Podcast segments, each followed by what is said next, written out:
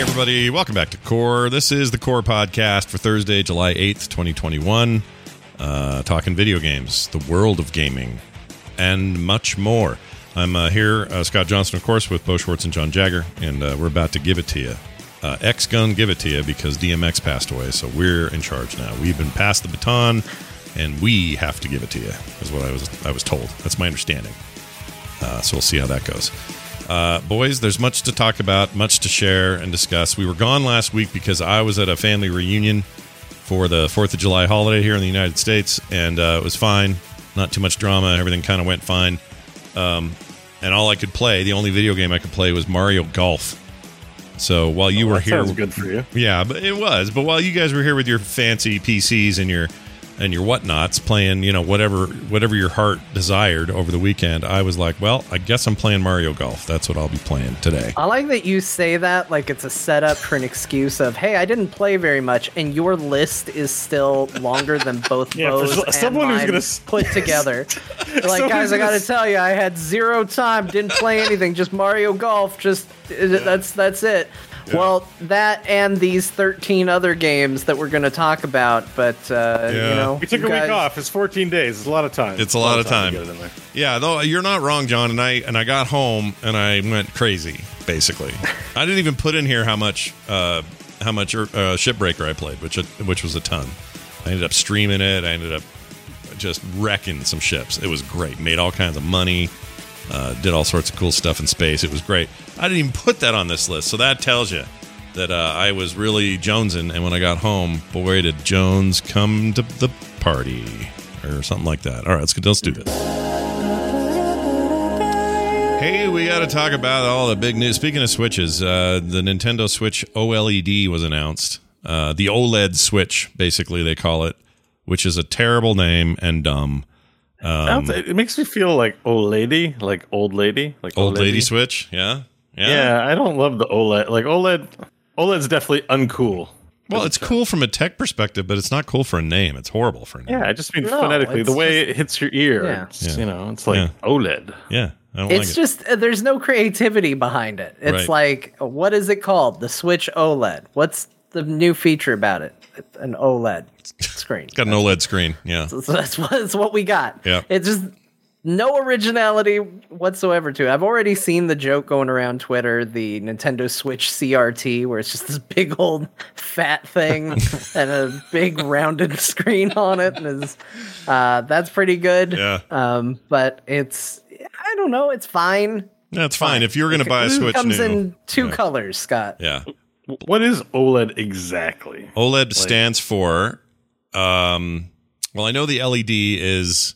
It's OLED. Hold, hold on, gosh dang it, OLED. What? I know this, and I, it's just leaving my me brain. Here it is.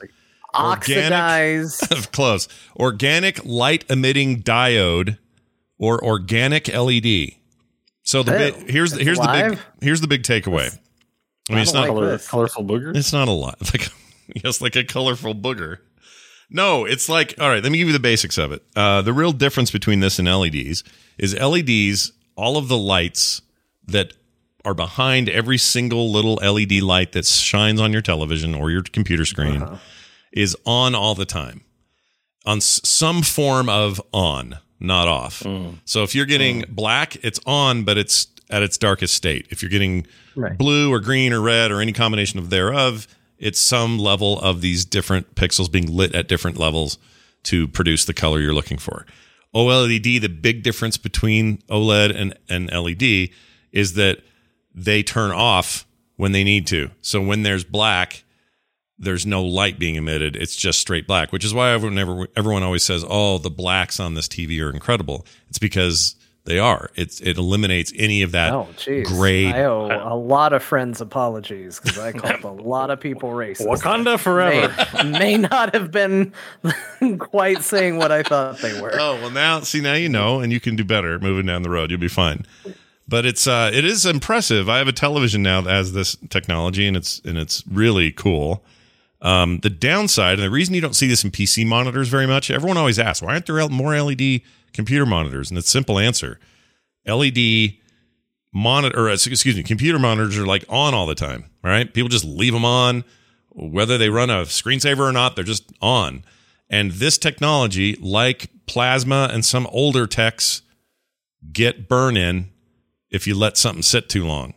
So just know that going into your, Does your it, does it help world. with battery life to have? It does. It is pa- less power uh, consumption. Well, let me put it this way: less power consumption on your TVs and stuff, and in theory, less power consumption on the Switch. But because it's also larger, this is a seven-inch screen as opposed to the six point two, whatever the last one was. Uh, it it it would in theory use less power, but because that screen's bigger, they have less battery in the device itself, and so the net result is it's the same battery life as the previous Switch. So that's kind of a bummer. Because I was hoping that would be one of the features. Because at the end of the day, you're like, well, all right, as a Switch owner, what are you doing to compel me to want this thing? I like the black and white. That's a cool color scheme. What else? Okay, the screen's beautiful and large. Seven inches is really big. Uh, it has um, uh, Hi, Steven Dorff. it has a new, it has, it has a new uh, proper kickstand in the back. That's like a stable one without the one little side kickstand thing. So there's some like nice little features like that. The new dock is a little more, I don't know, uh, sturdy looking, and it has an input directly for um 10 base, you know, like 10 base T Cat 5 cable for your network instead of having to rely only on on Wi-Fi. That's a big bump. Other than that, though, It's For the- pretty. it's the same, right? Yeah, it's the same. The controllers are the same. Everybody's freaking out because if the controllers are truly the same, then this problem with drift that everybody has is not going away potentially. Um, what else? It's it's uh, nothing else has really changed. Uh, And this isn't a light. This is a full switch. Like full switch. can- Yeah, a lot of the use cases, you plug it into the thing and put it in a TV. correct. Yeah, that Like I, I don't. yeah. I just wonder what percentage of the time the average user uses the OLED versus the no LED. The, Well- TV. Well, no, that's the a- other LED. See, that's Um, a that's a really good good point with this thing because if the biggest improvements here are on the portability front, a hundred percent, because otherwise you just dock it and you don't even see the screen. And there's no CPU bump. There is a memory bump. It's thirty or sixty four gig of storage versus thirty two in the previous model. So that's cool, I guess. Um, I mean, I added a card to mine anyway, so it wouldn't have mattered. But um, the but but RAM, CPU, graphics capability, all that stuff, the same, no change. Which makes sense from a software parity standpoint. You don't want to, you know, split your player base because you got better stuff on this one or whatever. I understand why they do that. However, when the only real massive improvement is the display itself, uh, I don't know why if you already had a Switch you would want to grab this. This seems like money you don't need to spend. Yeah, I Um, almost feel like I don't know. I already am not the right demographic to be sold a Switch anyway because I saw the Switch and went, I hope they do a portable version, and then I got a Switch Lite. Yeah. Um, but it made me like I want the Nintendo Switch Lite OLED. Yeah. You know, like I don't care about, especially when the only technology you're putting in is essentially when it is in the portable handheld mode. yeah. Like to me, this should have been a bigger, permanently handheld version of it. Would have made a bit more sense to me. Yeah, even same size case. handheld. Even if they just said, "Hey, the light now has an OLED screen in it, and um, it's the same size, and we're going to save you some battery life, and it's beautiful, and blah blah blah." Yeah, that's all. I mean, hundred percent with you on this. But then I remembered this is Nintendo, and this is what Nintendo Yeah. does. They go, "Hey, what if we made a slight iteration of the thing everyone already has, and then they'll sell all of them?" So this is like 3DS XL to me. That's how this feels. Yeah. Now you might say, well, that was purely portable and this is like this weird combo and blah. Yeah, no, no, I get it. They have that weird twist this time. But at the end of the day, this is that iteration. They are applying their old portable iteration um, technique to the main line switch and saying, here's a bigger one. and it's the same otherwise, but here you go. Like that that is what they're doing. And they're going to sell a ton of these. Not to me, not to you, but there'll be a lot of people either who are on the fence before or just can't wait to have the latest thing or gotta have that screen or whatever. And Maybe to me. people get it. You know, I want to play Metroid Dread. Yeah, dude. Well, that's a good point. Maybe. Yeah. It's. It, I'm thinking about it. Yeah. and it'll look good. Like here's the problem: a lot of games on on on portable mode are locked at like 720p, but you don't care because it's portable and it doesn't. You, you know, it looks fine. Yeah. Um, but on a seven inch OLED, you're starting to get to the point where maybe you wish it would do at least 1080p or higher. Like, I don't know. There's a lot of there's a lot of things you wish about this, and and and a lot of things about it that are kind of neat. But for the most part, to me, it's like I don't I don't I think that where people are just nonplussed by it, like. I don't get it. Why would they? brr, brr, brr?" I'm like, you have not followed Nintendo for very long. This is what they freaking do, and the naming. Yeah, there's a bad. lot of Nintendo like, hmm, okay. I I mean, I have constantly been a like victim of well, these are the two uh, colors we're launching with, and then in three months we'll launch the one that John wanted, but he didn't wait, and so now he just has to watch everybody else get that one. Right. Like right. that happens all the time. They're like, "Hey, it's the Game Boy Color in purple and semi semi-transparent purple." And you're like, "Okay, but you know, do you have like a blue one or something?" And they're like, "No, these are what we got." And then 3 months down the line, "We got blue." Mhm. Like, "Ah, well, that's what I get for jumping the gun, I guess." Yeah. That's just how it goes. Yeah, someone in the chat says, "I'll of course I'll be getting it." I'm not getting it. I don't. There's I can, there are a lot of things. Excuse me. I could spend 350 bucks on that I feel like would be a good addition to my gaming life, and I don't think this is it. If this was like, oh, it's a double the CPU and everything runs at 4K, or you know some other reason to to step up, great. But I already have a Switch Lite, and that's as portable as I want to get, and I think I'm good. I, I can't, and I don't want any controller drift, which I guess the lights can have that too, but they're notorious on this on the um, what are they called? What do they call them? The The standard Switch, the Joy-Cons. Joy Cons. Thank you. That's the word I was looking for. Word, phrase, name. Uh, but watch for it coming October if you're ready for more switcheroony. Okay, I've been talk- excited to talk about this with you guys partic- in particular because everybody else I talk to doesn't understand why this is kind of seismic and either controversial or not. But it was announced, or I shouldn't say announced, it was uh, leaked and then immediately announced right after that by the company that Ubisoft is working on Assassin's Creed Infinity, a Assassin's Creed game as a service. Possibly the future of the entire uh, franchise is in this model, uh, from what we can tell. They pretty quickly after the leak, it's more of that Jason Schreier unearthing stuff going on. Um, they turned right around and had a statement. Here it is. Rather than continuing to pass the baton on to the, or sorry, from game to game, we profoundly believe this is an opportunity for uh, one of Ubisoft's most beloved franchises to evolve into a more integrated and collaborative manner that is less centered on studios and more focused on talent and leadership, says Natalie Beauchard, Ubisoft's manager direct, managing director. Uh, she said this in a statement. Ubisoft didn't share any game features, release date, uh, eh, confirmation about anything other than yes, it's in the works, and yes, uh, you know, this is our philosophy moving forward on Assassin's Creed, uh, as vague as it is. So let's just, in our own little fun imaginations, talk about this for a second.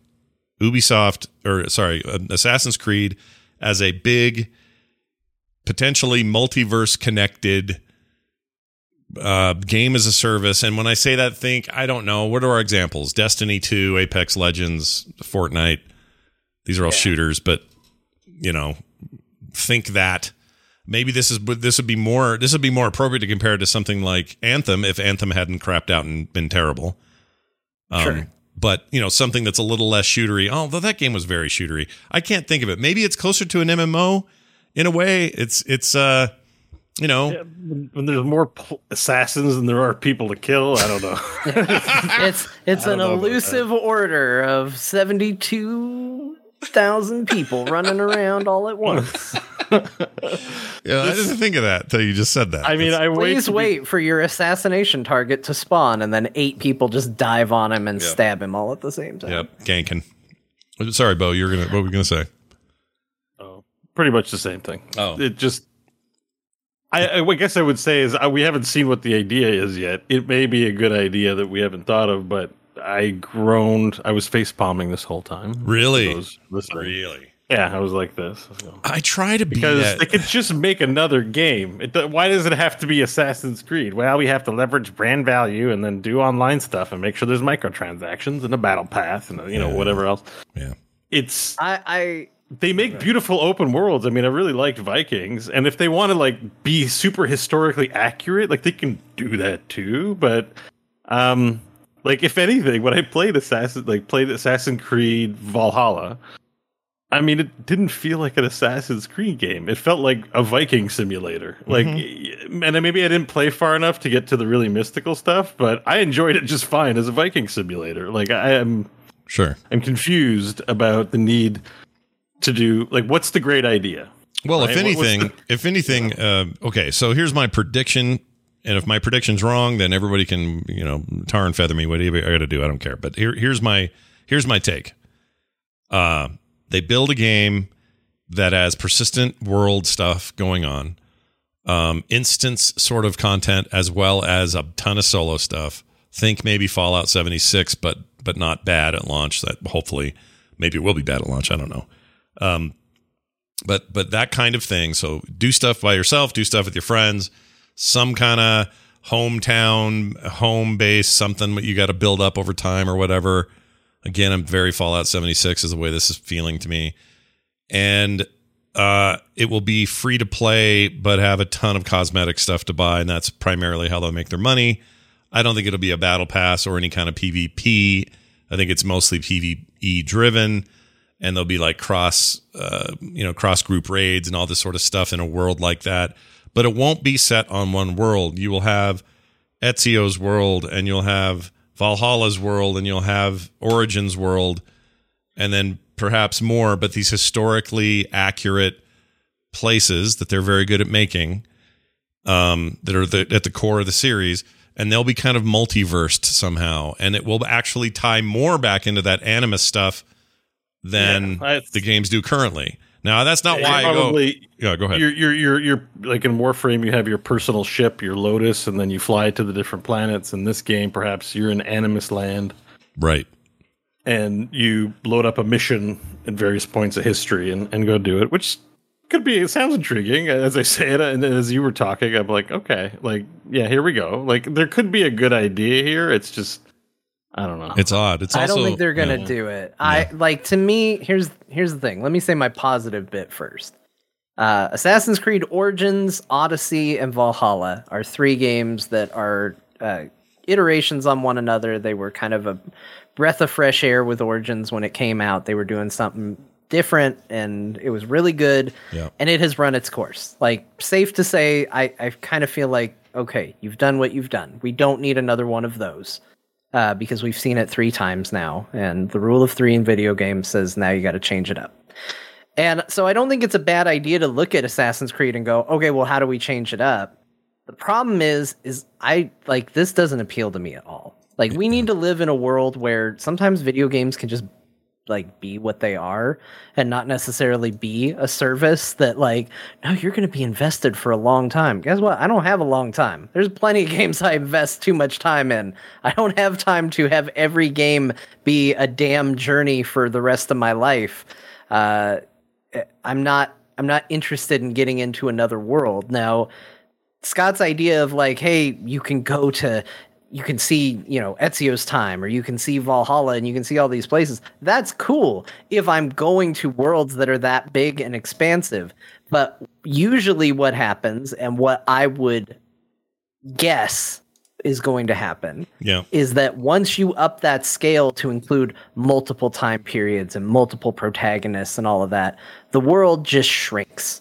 And Yeah. it's not like, oh, you're exploring all of, you know, the Greek islands on a ship sailing around and you can go to all of them and there's all this content there. It's no, you can you can go to ancient Greece, one island, check it out, and then that's your that's your Greek adventure, and then you come back. Like it shrinks it all down, and that might be okay, but it's just also that's not what I'm interested in in Assassin's Creed. I would rather I'd, I'd rather them drop the future stuff because they've bungled that so bad. There's just no real point in it even being there. Yeah. It could have been cool. I still maintain the future story could have been cool, but it's just been it, it hasn't been. It has and they should just cool. release it as Assassin's Creed is like the title of these period piece adventures with like slight fantastical elements to it and it's like an anthology series Right. and like here you go you know, this is your, this is this one, this is this one. Mm-hmm. Um, I don't know. This this doesn't appeal to me. I I don't find this interesting. I don't need more games like this. Like this is copying what is popular at the time. And when you say something is popular at the time, that means it's because that's what everybody's doing. Yeah. So I don't need somebody else to do it. It also means it's what You know they've what been I doing mean? for the last year and a half to two years, and you are on the verge of being too late. Yeah. I, I do have that feeling. Like this does feel like, oh, games as a service, eh? You're just getting into that now, are you, Ubisoft? And whenever companies known for big, epic, single player focused content, I'm looking at EA and BioWare, for example. Uh, the minute they start talking about making stuff for the the player bases are look they would like to have more of the br-" like when they start doing that, I go, oh shit. I'm never gonna get a proper you know, uh, I don't know, Dragon Age again. But maybe we will now because again, they're coming back on the other side of all that mess. Like they've learned some of those lessons, I hope, moving forward with things like BioWare. And um, you know, it applies to Blizzard, applies to all the big guys. Like they all got a taste for that went, ooh, we want some of that. And they're definitely examples of where that that's working. But chasing that instead of chasing some other vision doesn't always get you where you want to go. The problem is the money target is gigantic and they want it. They want that freaking they want that Fortnite money, baby. That's what they want. Games as a service is a huge moneymaker. But games come all the time that look like they could maybe pretend to the crown and then they they poop out. Avengers, perfect example. Should have been great. Isn't. Uh, uh, Anthem should have been great. Is not. Like, what are you going to do? And you have, like, you've said this before, John, I think. You've got a window of, like, you know, a very small window of hype to release and then that release to about a month. And if you don't have it all set and ready to roll in that month, if things aren't working as intended and aren't blowing people's minds, you have lost them. They're gone. They will move on to whatever else is next. So, you know, I, I, I kind of feel the same as you. I do think there's opportunities there. Try to stay positive about this kind of stuff because then I, you know, I start to think, well, is the animus or the anim, anim, uh, animus, animus, is the animus finally going to be worth a shit? You know, like will it actually be a functional thing? Because as let's see, who was it in the chat? Um, I can't find it now. Somebody had a really good comparison. Uh, so I think it was Sir Whiskey Hat, but basically said Animus Hub, a bunch of old world places to go. In theory, there's some stuff to do there, and if you can make it big and cool and expansive, great.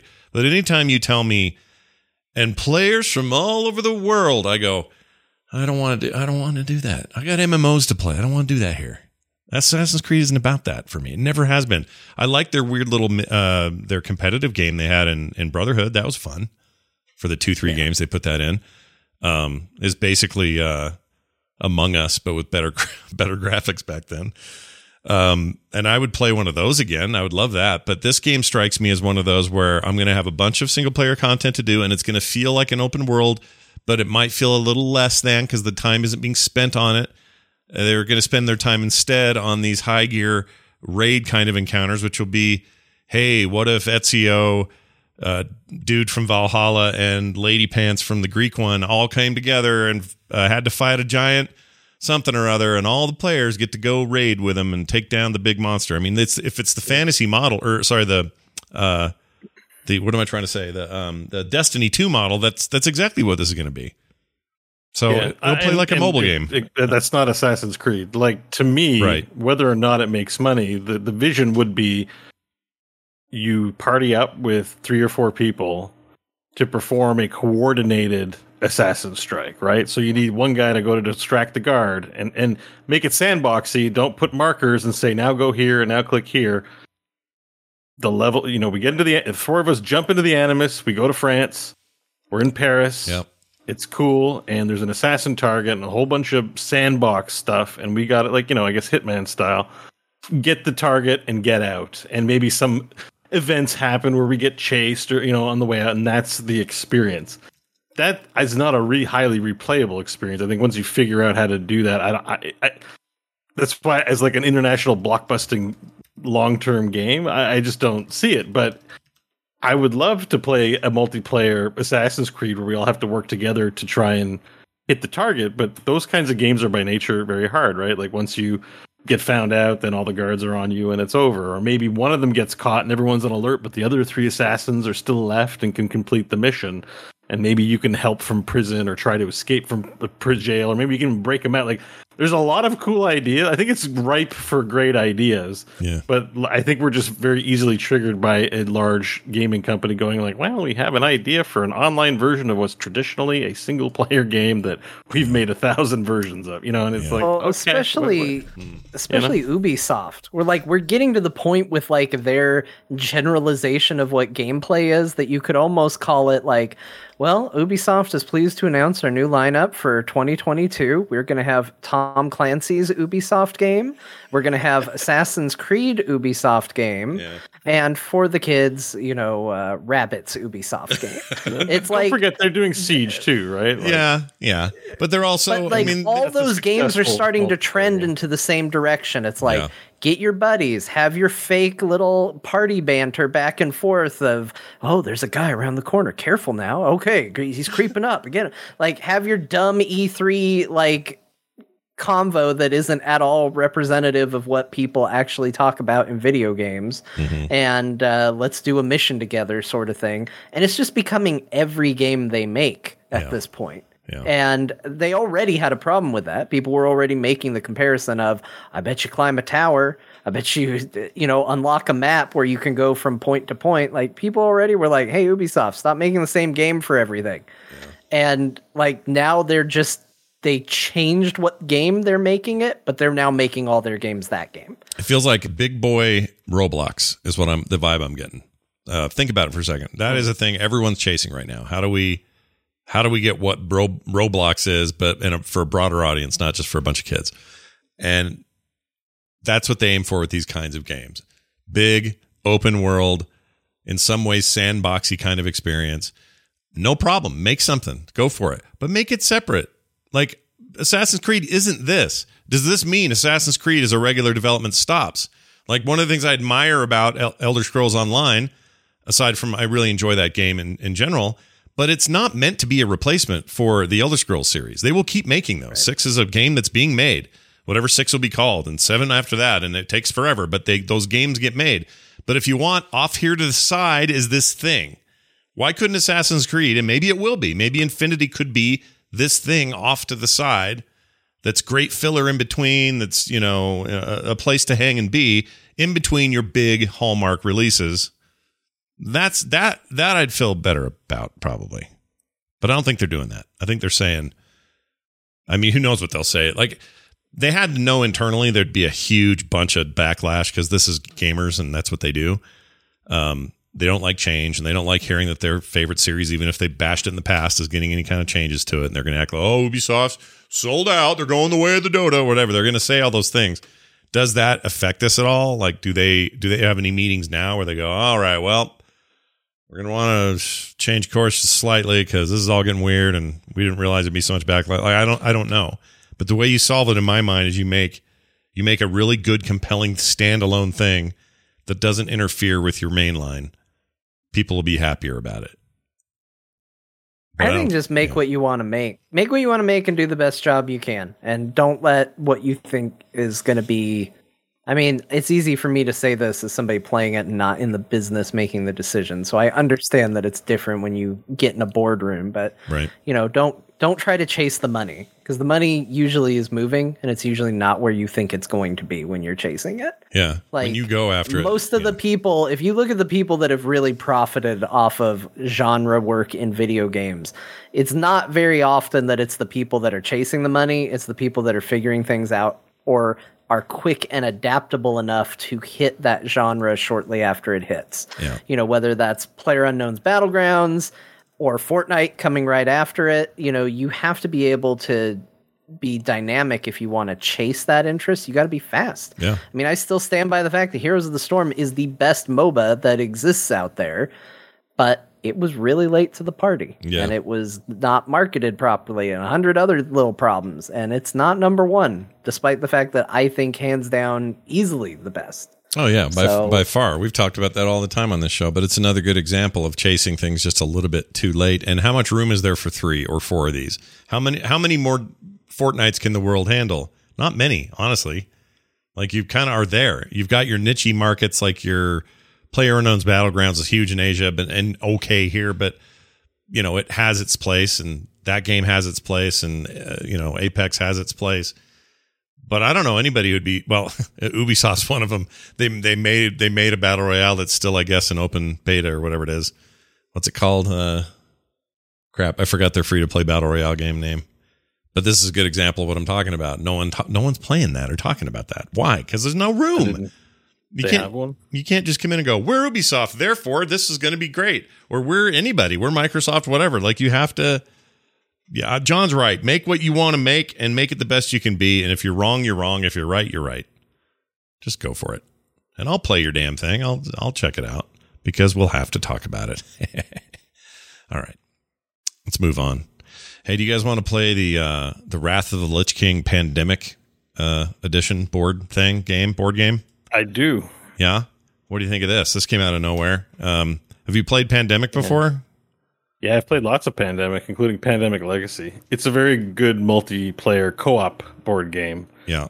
I would say it's one of the best in class just because subject matter and form sort of fit together really well. Yeah. You know, like this, the, the the the makers of Pandemic have done an excellent job of making their game.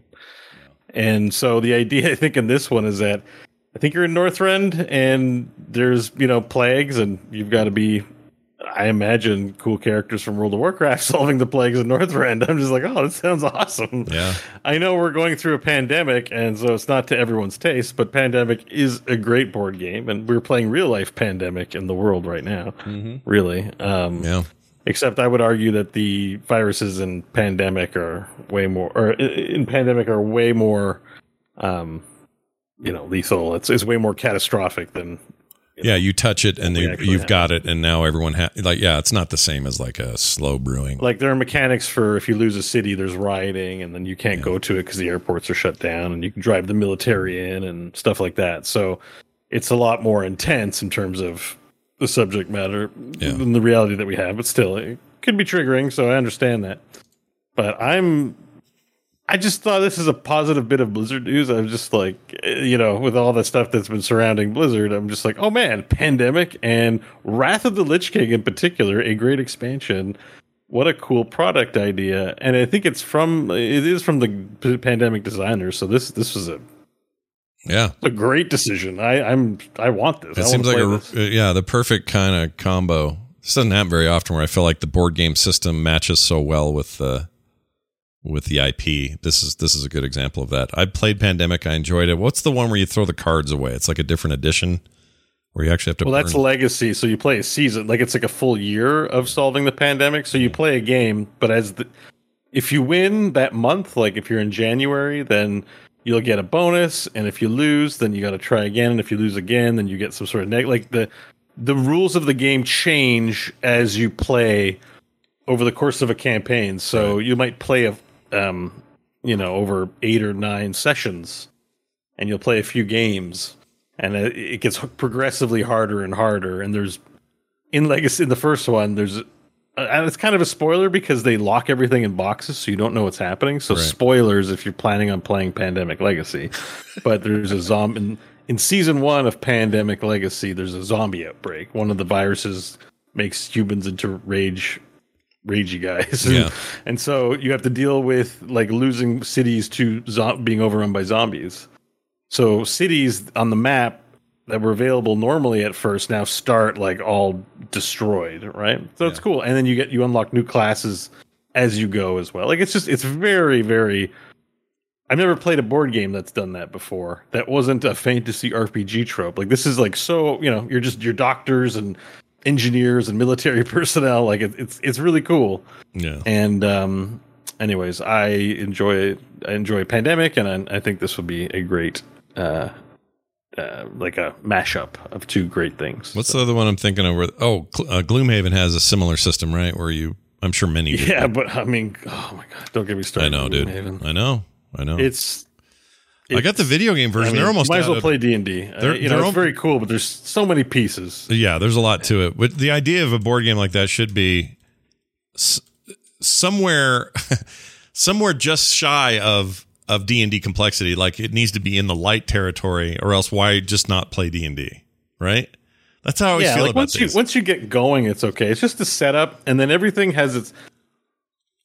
There's a familiarity to RPG mechanics, but when you play Gloomhaven, it's like Euro board style. It's like it's a little different. Like there's no mana. yeah, Doing certain actions puts mana into the pool, and then it descends, and and then like the the, the way you do things, it's like it's just its own kitschy weirdness, and it's fine. But your our brains are not. I mean, my brain is used to certain ways of things working, so you have to work harder to understand tactics and things like that. sure. Well, That's um, what I don't enjoy about Gloomhaven. I like the the video game version's coming along nicely, and I think they're getting close to getting out of early access. It's looking like uh, real good. That's the version of Gloomhaven I'm looking forward to. So I mean, uh, we're in the middle of a Gloomhaven campaign. The pandemic put the you know brakes on that pretty intensely, but Yeah. I imagine we'll I'll be playing it again soon. who who has the game? Is it is it in its you know is it on a table Crofton somewhere it, Oh, which Crofton is part of it. the problem. So in in my our in my IRL circle of board gamers, I'm the rules guy. I'm usually the guy that owns the things and knows all the stuff. But you know, of late, I've started to be a little grouchy about like, why do I got to know all the rules? Like, someone else buy a game and learn the rules and be the explainer and mm-hmm. be the setter upper. And so Crofton, to his credit, decided for the first time he was going to take on the task. But he picked Gloomhaven, a giant box, and his, his wife got to, got it for him for Christmas. It makes a great present. Yeah. But you know, not only is he starting, he's cutting his teeth on one of the most complex board games for setup and rules. made, yeah. But you know, he's got two little girls. They love to, you know, we're playing and they love to just sit there and watch and want to pick up pieces and get involved. But it's a complicated game, and mm-hmm. so there's a lot of like other drama happening. That it's fine, but it's it's definitely like hard to focus on. on Do you think that while while the pandemic was raging and you couldn't play Gloomhaven, for some reason I have it in my head that Crofton is the kind of guy that would sneak down to where the table is, where it's all set up at night, and rub Oh, rub, no. rub No, the no, figures all over his nipples. can't do that. He has two little girls. Oh, he has that, kids. That board game's got to get put away. An hour for Yeah. setup, an hour for teardown. It's like it's like summer theater. All right. Well, in that case, never mind. He's. Uh, I want him to be doing something creepy with your with your figures, but he's. Uh, it- No, he he, had to put he it away. definitely he would not do that. He would not move pieces or do creepy things with that. Well, maybe he would do creepy things. That's what I'm saying, man. Put it in his mouth. But but he wouldn't around. cheat in that Yeah, way. He okay. likes he likes to honorably manipulate others, so it's, it stays on the table. My goal here is to get him to listen to the show for no reason because he heard his name came up. So that's all. Now, he only listens to shows that has his own voice on it. So the Oh. only That's weird. when Really? you're like asking like what podcast did you listen to? He's like, well, my own. He'll list all anything he was on, and that will be it. That's weird. Yeah, It's like the opposite But of me. Yeah, same. Yeah. I can't listen to myself. I listen to uh, everyone listens to other things, but you know, no one's a bigger fan of Crofton than Crofton himself. I will occasionally listen to uh, an old episode of this show or possibly Film Sack or something just in the background for kicks. It's always fun. It's a nice little perspective to hear something well after time that it happened, and I have a better attitude about it because I don't like my own voice, that sort of thing. But I couldn't do Good it for self critique. It's not. There's nothing wrong with doing it. Like to listen back to your own whatever you make is fine, Yeah, but Yeah. it's for you know. You're evaluating yourself, or you have reasons as part of perfecting what you do or improving. Uh, For Crofton, it's that oh, he's very excited to see that he just dropped the podcast and wants to hear what it's all about. yeah. He fascinates me from afar for some reason. yeah. All right. He's a- he's a Um, he is a good guy. Let's move on to this. John threw this in here, I'm sure. Um, uh, Farming Simulator coming to Game Pass on July 15th. Now, that might be exciting for me and my chore core games had I not already had this for free as it was given away on Epic. So I already had this Oh, game. oh. Yeah. I put that in there for you. Oh, thought, it was you, man. was it? Oh, sure. John Bo was yeah. like, "Oh, put a little farming in here for Scott." Yeah, yeah. No, I have this game. Well, on- I, I saw it and I was like, I thought of you immediately. I'm like, oh shit, it's a Scott joint right Yeah. in right in Game Pass. I mean, there is a new. You I think know- there is a 20, Yeah. I Yeah. think. I You don't want to hear something crazy? Yeah, go. You know who is like farming simulator? Who that's really popular with? Hmm.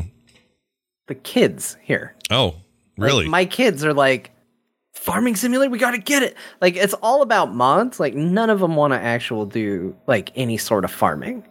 they want Like that's not the interest at all. They want a like- Thomas tank engine the front of their tractor or something like they that. they they just want to download mods and put cars on railroad tracks and then get on the train and make that run into the car which doesn't do anything interesting because it's a simulation game like but not in like a real world sense. It just pushes the little truck out of the way and then they scream and you know that's exciting. But like yeah i was like who, who is this popular with? And then i and then they joined my household and i was like oh that's who it's popular with. Again, it's, the popular Ro- with like it's, it's the Roblox generation, man. They just want weird combos and stuff to happen that's not part of the core game. And maybe that's the hot maybe that's the future. Maybe the future is less structure where you and I like to have quests and told where to go and what to do and come back and get my reward. Their future is just chaos. You know, just video games that, that, that are all just modded to the hilt and that's that's the point. I don't know. I don't know. That's interesting though. Um, I, I thought about streaming some of that. I'm actually kind of bad at Farming Simulator, to be honest. It's a little too. I wish it was a little less. Um, you know, you know the the the positive things we were saying about House Flipper. I wish were true of Farming Simulator because House Flipper gives you the feeling that you're doing like just work, but it's rewarding weirdly, and you can kind of see under the hood why. There's shortening of tasks or things that you would normally be very tedious. They don't make very tedious uh, by default, and so it just feels like you're the mechanics are are, are are satisfying. In Farm Simulator, I feel like I really need to freaking farm, and I don't really want to do that. I just want to put shit in the ground, have it grow, pull it out, make a ton of money from it, and do it again. That's why I like that Farm Together game because that game's a big cartoony take, and you go put stuff in, water it, and come back and get it later, and it's great. just like You're saying life. it leans a little too hard on the simulator side yes, of things. Yes. And I think that's an important thing to say because everybody who thinks I'm super into chorecore, I am, but I like when it doesn't. I, I don't. The point of it for me is never to lean too into the realism. It's to lean into. I don't know. It's world Some people building that I that. like. Like I- flight simulator's still a thing. I Right, mean, I want to fly. I want to play Wing Commander. I don't need to know what all the dials do. I just want them to flash. Yeah. And also like, you know, games like Shipbreaker, uh, uh Hard Space Shipbreaker, which I love and continue. I played a ton of that this week. We're not going to talk about it during our games talk, but just still love it. And I unlocked the Ghost Gecko ships, or these giant ships with the with possible like hauntings and really cool. But that's m- the point. Like I'm doing menial tasks, tearing stuff apart, welding, you know, cutting metal in half and doing all these things. But I'm in this world of like it's a fantasy. And so I don't know. I need some of that in there. And you might say, well, House Flipper's got no fantasy. I don't know. It's there's something about House Flipper. I don't know why it stands on its own so well, but but anyway, uh, the point is Farm Simulator. Good luck, everybody. It's uh, w- well, it was free on Epic if you got it there, and if you didn't get it there, you can get it on Game Pass, July Sometimes when, fifteenth. when you love something, you don't gotta explain why. You know, when No. you really love something, you just feel it. So Yeah, speak. you just- Speaking of really loving something, Yeah, I uh, you just reminded me when you said haunted uh, ghost ships Yeah. of what I think is underrated because people should talk about it more. So I'm going to do my part and talk about it. All right. One of the best video game levels ever created. That is Dead Space 2's Return to the Ishimura. Oh yeah, You remember that? yeah, yeah, yeah, yeah. That is one of the best video game levels ever created. I agree. I love that. yeah. Oh my gosh, that level was so good. What do you think Oh, of they're the? talking about a they're talking about a new installment, eh? yeah, what do you think of those rumors? How's that sound? I'm to you? very happy. I'm all Please- I'm all yeah. for it. Yeah. I I'm a big fan of all three. They're all great games. Yeah.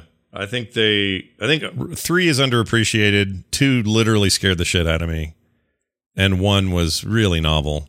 Uh, I, I really hope I hope that the rumors are true that they're working on it, and I hope it's you know them saying, yeah, we got to get back to what we do well and sell a ton of, and that is to make a good video game that doesn't need a bunch of multiplayer shit. Like I feel like we're at a point we are really heading to a, a point if we're not already there where EA specifically is going to stop being kind of dumb about this stuff. I think we're going to see a turning point. This happens with a lot of companies. Sometimes it takes a while. It feels like Ubisoft's just showing up to the party, which is weird. But Hi guys. yeah, hey, what's going? Oh, Battle Pass, eh? And everyone else is rolling their eyes, going, "Dude, where were you five years ago?" But I feel like EA has been licking their wounds for a while on these kinds of mistakes. I think that Jedi Fallen Order, Redhead Jedi Man game, was uh, a a realization for them to go, oh, when we just put our head down and make an amazing game, it doesn't matter what genre or where it appeals or whatever the thing is. Uh, it helps to have the IP that we gave it, but it, we can succeed and we can do so wildly. That game is, you know, loved, beloved by everybody who plays it. Everybody loves that game, and so the lessons there are have respawn make everything for them. yep, there you go. And Got the it. Other, the other thing is not to get all bound up in the the microtransaction world, loot boxes, and freaking battle passes. Like, quit trying to, like we were saying earlier, quit trying to chase it. I think we're. This is just purely on my own head. I don't have any evidence to support this.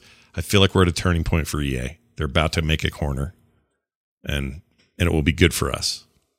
All right, That's somebody my mark take. this down. We'll see. Yeah, write it down. See how I do. I think it's a it's a good prediction. I mean, you you, would- you we would all hope that that's the best the message is being received. Yeah, I would hope and so. that it's good for their business. We want it to be good for their business too. Yeah. you know, like they're they're in business to make money. We wish you all the success making great. Yeah, make so. cool cool things that we will give you money for. And I and I also like that they are part of Game Pass with the, a lot of their stuff because I don't know, it makes me that endears me to them a little bit. So anyway, uh, let's move on to this. Maybe stop giving Tencent money. uh, Tencent Games is using facial recognition or is considering it. This is an important distinction. They're not actually doing it yet, but they're considering using facial recognition to limit gamers game uh, minors game time in China specifically. Now we had there was a whole discussion about this on the Daily Tech News show this week, which I was a part of on Wednesday. Oh really? I Oh yeah, we had a Wow. huge discussion about it, and it was it was broader. It was about other stuff that's going on in in South Korea. They're doing some similar things, except uh, they're pressuring companies to create ways to limit it, and one of them is, uh, in particular, Microsoft is now requiring for Minecraft players, which over there is a big culprit in terms of kids just never going to sleep and playing that all day. Um, they now require a uh, not Game Pass, but a um, a gamer tags, you know, registration or whatever. You got to register to play it. You didn't used to before, and um, you have to be 19. Goes over there. They count adult from 19 forward. We so they count year one. Unlike us, where we say 18, it's the same thing. It's basically the same thing. But anyway, over there, if you're if you're 19 or younger, uh, they're not going to even let you have an account. Like they'll straight up across the board limit it. Now, you might say to yourself, "Oh yeah, that'll work because people never fake who they." And I, I, I agree, and they know this too. But plenty of people will have faked their ages and will be 16 and will still have this account, and it'll be like they're 19, and no one's going to really enforce this. But anyway, there's a bunch of those kinds of things happening in various governments, especially in Asia, where this is a problem. People are playing so long that they die, kind of problem and you hear about it mostly out of places like that. Um, I, you know, I don't, I don't even think it's stereotypic. It's just sort of, for whatever reason, that's just where those stories come from. Maybe it's just populist, but at the end of the day, in China, it's a little bit different. Um, the government has rules that they're very stringent about. If you want to do business there, you have to adhere to those stringent rules. And in this particular case, Tencent's saying, well, here's an idea. What if we had webcams do facial recognition to prove that these are under, under the age of 19 and we're good? And my guess is the Chinese government would probably embrace that idea and think that's cool. I think it's a terrible idea. Um, but I've tried to kind of back my camera out and look at it from a sort of multicultural uh, perspective. Over here, it would never happen. Like, not even close. The closest we has are you over 13 on a Steam page where you can lie and say you're a 100 year old man. That's as close as we've got to age verification in this country. close as we got today, but it opens Right. the door. Like you know, and there's no kind of stopping technology. So really, it's like, you know what I mean? Like Yeah. if if one country does it, it becomes cheaply available. Maybe now it doesn't seem palatable, but I don't know. We want to put an end to QAnon stuff. Well, if you want to have a Twitter account, you have to take a photo of yourself before logging in. You know what I mean? There's just Right. you know, it's it's I guarantee it wouldn't happen I here. Though. it, Like if, if like. Tencent, who owns Riot, if suddenly Riot, and they are wholly owned by Tencent, by the way, for those who didn't know that, mm-hmm. I don't know if people knew that Yeah. From like 2015 on. But anyway, since they own all of Riot, if Riot tomorrow turned around and said, "Hey, if you're going to log into League of Legends or any of our games, Runes of Rune, Runeterra, or whatever the hell that card game is, all these games, Valorant, you've got to have a camera on you all the time that shows how old you are." there's no way it happens here. Like the revolt No, would be but, but this is how it could happen. See, because I know the Riot, the LCS, uh, their their their esports stuff. Since uh, Tencent has become involved in ownership, the production value of the Chinese um, Twitch or Chinese esports production yeah. has like gotten really like they have crazy concerts and stuff and like you know those AR graphic shows and the other regions have less like they they pour more money into the Chinese production. So so the bread is the the riot bread is buttered in China. Like that it, and so they might not fly here, but they'll start doing it there and then it could spread. It could you know, slowly. It's not gonna they're not gonna do it right away, but it's you know, I don't know. I just I understand what if- you're saying, and it is it's horrible, but I don't think it ever makes it out of China. It may in fact happen there though, but I don't think it ever mm-hmm. happens outside of China. Just like a lot of things don't happen outside of China. There are things that happened hundred years ago in China we would never do here, or in Russia, or anywhere else. So to me, uh to me, it's not that different than that. I don't I don't see this as a I guess so. I don't see it as a slippery slope as much as I just see it as well. That's they're always doing this shit over there. sucks to be you guys. Yeah, yeah, and it's then- just yeah. it's I'm I'm glad someone's finally doing something to find a way to limit how often minors play games so that us us parents can finally sleep easy at night cuz yeah. See, re- John's was- willing to do this. John. I was really I was really worried. I was like, "Man, these kids, how am I going to get them to stop playing games?" Yeah, these kids. I, there's just no way. There's no technology to stop them. They're just in there, and I'm like, oh, man, am I going to go talk to them? No, I can't do that. Yeah. So now I can now I can just go to bed happy knowing that they can't play games because the camera will take care of it for yeah, me. it'll take care of it or for just you. if you're if you're concerned about what games they're playing, so you're like if you let them use the computer and they can log in games A, B, and C, but you don't want them logging into Doom or to your Subverse game. Um, you know, a camera check on Subverse might be what you, what you need, and, and and hopefully it can tell if they're holding up a photo of of their parent, and then and you know, but yeah, yeah. Now that I think about it, why wouldn't you just hold up a photo? Yeah. I mean the whole the whole idea of having hopefully governments that are would put more responsibility on the parent and not interfere in the lives of their citizenry is that we have something to compare that to. And here's something else to compare it to and it sucks. So I don't think I, I don't think this like someone in the chat said they agree with Bo. They think it's if it's on the table or that it's that it's off the table over here. There's no way it happens here. Not a chance. I mean, if you want to get all fear mongery and conspiratorial. I'm not saying Bo's doing that, but if you want to if you want to go that direction, you can. But then you could apply that to anything. Forget about games. There's a million things in your lives that you're not you don't even know that happen in other countries that are never going to happen here. But you can get into the into the brain it wouldn't be forced. It, it wouldn't be forced here. Like if you know, assuming there's no change to the way government runs, we're still oh yeah. Well, I mean, years.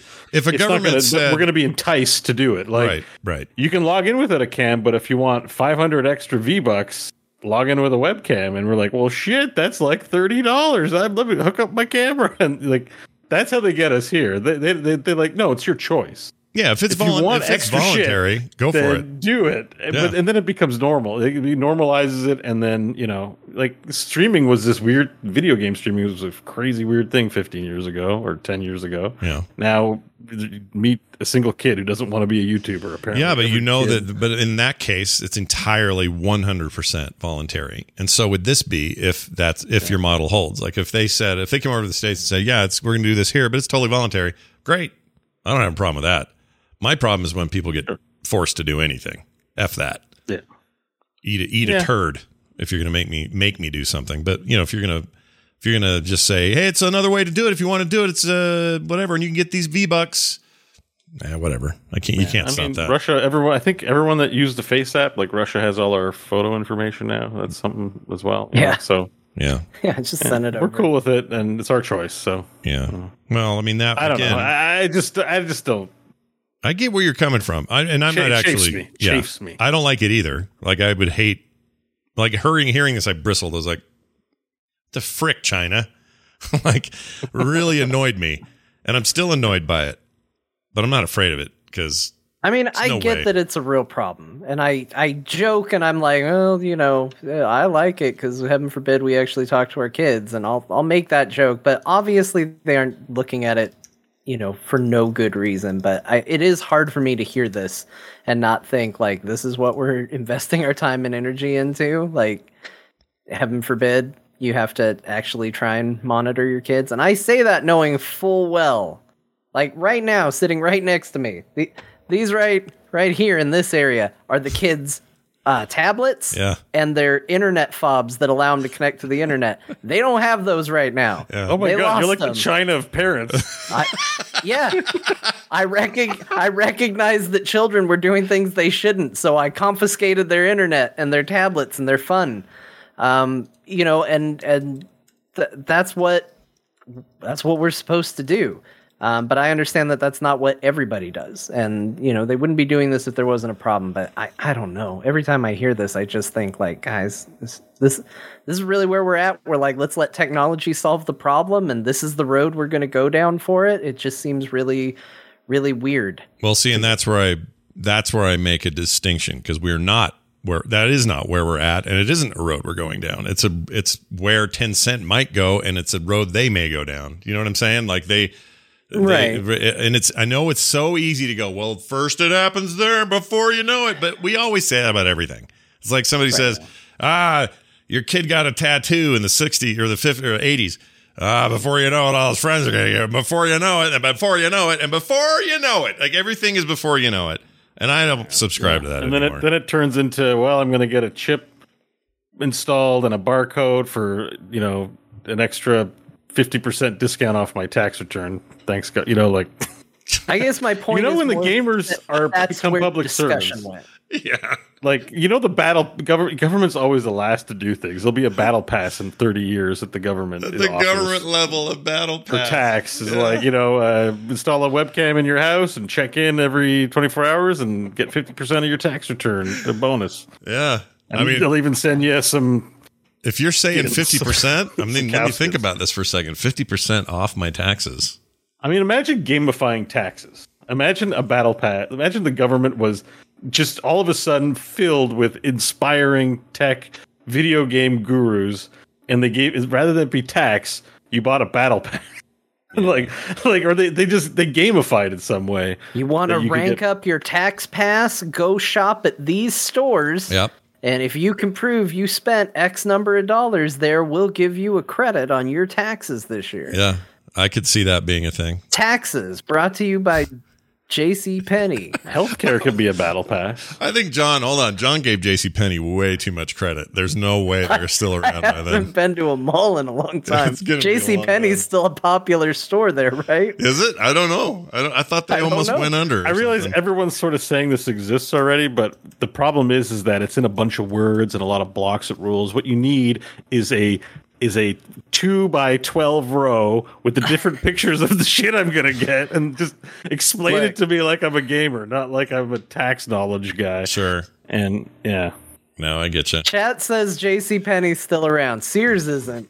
Okay, here's why it is though. still So there. J.C. Penney was on the edge. I knew. I knew I'd remember some story about this. They were on the the thread of life, almost gone, and somebody swooped in and bought them. It's now the owner of. Uh, they own J.C. Penney, Forever Twenty One, Brooks Brothers, a couple other stores, and they're about to go. Tencent? Yeah, no, not Tencent. That'd be funny. Get the shirt battle pass at J.C. Penney, where if you give a camera, we'll give you a pair of socks. I don't know how to work. Anyway, it's an interesting topic. If you've got thoughts, feelings, or uh, discussion points you'd like us to uh, further discuss this about, send us an email. Talk to the core at gmail.com. Bo, good news for you. You're a Doom fan. You like the Doom. Actually, I have two bits of big, good news for you today because later I played a game that is the most Doom like ass thing I've played in a long time, and I loved it. I can't wait to talk about it. I like Um, what I saw. But before that, Doom Eternal, uh, their invasion mode got canceled. That whole uh, talk of an invasion mode, it's off the table. Instead, they're getting a Right. horde mode. How do you feel about Was horde least mode? it- well, invasion was the least interesting thing about the Doom Eternal, you know, announcement. And people can invade. You're like, okay, cool. yeah. Uh, yeah, horde mode makes sense. They the Slayer rooms are basically horde mode single player. So if they're gonna do multiplayer horde mode, like yes, the game is action battle chess It's designed to throw waves and waves of monsters at you. Let me do it with friends. Yeah. Yeah. Duh. What was this? Did you only thought of this now? But anyways, It would probably get me to dust off my Doom Eternal and play. I'd play with you guys Yeah. if there was a horde mode. Yeah. That sounds all right. Oh Yeah. man, we'd be listening to your screams. Oh man, it's gonna. Yeah, Oh, yeah. I want to do this. Sign me yeah. You guys ready for That that? game is intense. Like sometimes I have to put it down. I'm like, my heart is beating too fast. I can feel my blood circulating everywhere in my body. it's it's very intense in terms of its demand on your brain and, and twitchy things. It's so funny Um, because which is why like you were talking about your your heart rate goes up. I was talking. To, I had a doctor's appointment today. It's a long story, but I've got some elevated blood pressure due to another thing that I'm doing, and so we're just working on it. It's not nothing dire, but um, as a result, she says, "Is there anything anything that's changed? You know, they're just asking all the standard questions. Anything else change? Your diet or anything else that may have contributed to this?" And for a hot second, I thought about telling them about Proteus that I played on Game Pass because Well, I'm you pretty should. sure. You- I've been looking into this. Uh, yeah, I almost did. should, I almost like- said, "Well, have you heard of Proteus? It's in kind of early access release on Game Pass. Anyways, it's a lot like Doom. Super, super cool. Really act uh, animated and awesome. And maybe that's. Uh, I almost said it. I didn't. Do Yeah, it, no, I, it's. I just don't. I think what would be embarrassing is Doctor probably wouldn't find it that credible unless they were a gamer and knew stuff about it. But the like the amount of juice that your brain needs for your reaction time, and you're thinking like I've been really noticing it lately. Like as I hit my 40s and I'm trying to still play heroes like I'm in my 30s. I definitely uh, get like kind of this like oh shit, this is too much. And not like I'm overwhelmed, but like I can feel my body. I mean, I also kind of cut down on sugar and caffeine, so it might just be that I, my resting heart rate is actually lower than it was, and I'm less used to it. But like, it definitely, I've definitely been feeling more and more when I play high intensity games that my body is, you know, it's an engine running harder, and I'm like. Yes, gaming can do that to you. Your you, your your brain's utilize needs more fuel. Your heart has to distribute it around your body. It could be. I have a story about that this week. Oh We'll yeah. get to it. What happened? Yeah. We'll get to it. Oh, we'll get to it. All right. We'll get to it in the what I've been playing. Oh, I was The- hoping it was your- number. I was hoping it was your Dear Martha Steam review, but Yeah, okay. Dear Martha. Dear Martha, my heart rate is very high. This game is very good. There you go. All right. Uh, all right. So that's the thing. Watch for that coming soon. And then a final wave goodbye to a game that barely arrived and is now going away Magic Legends.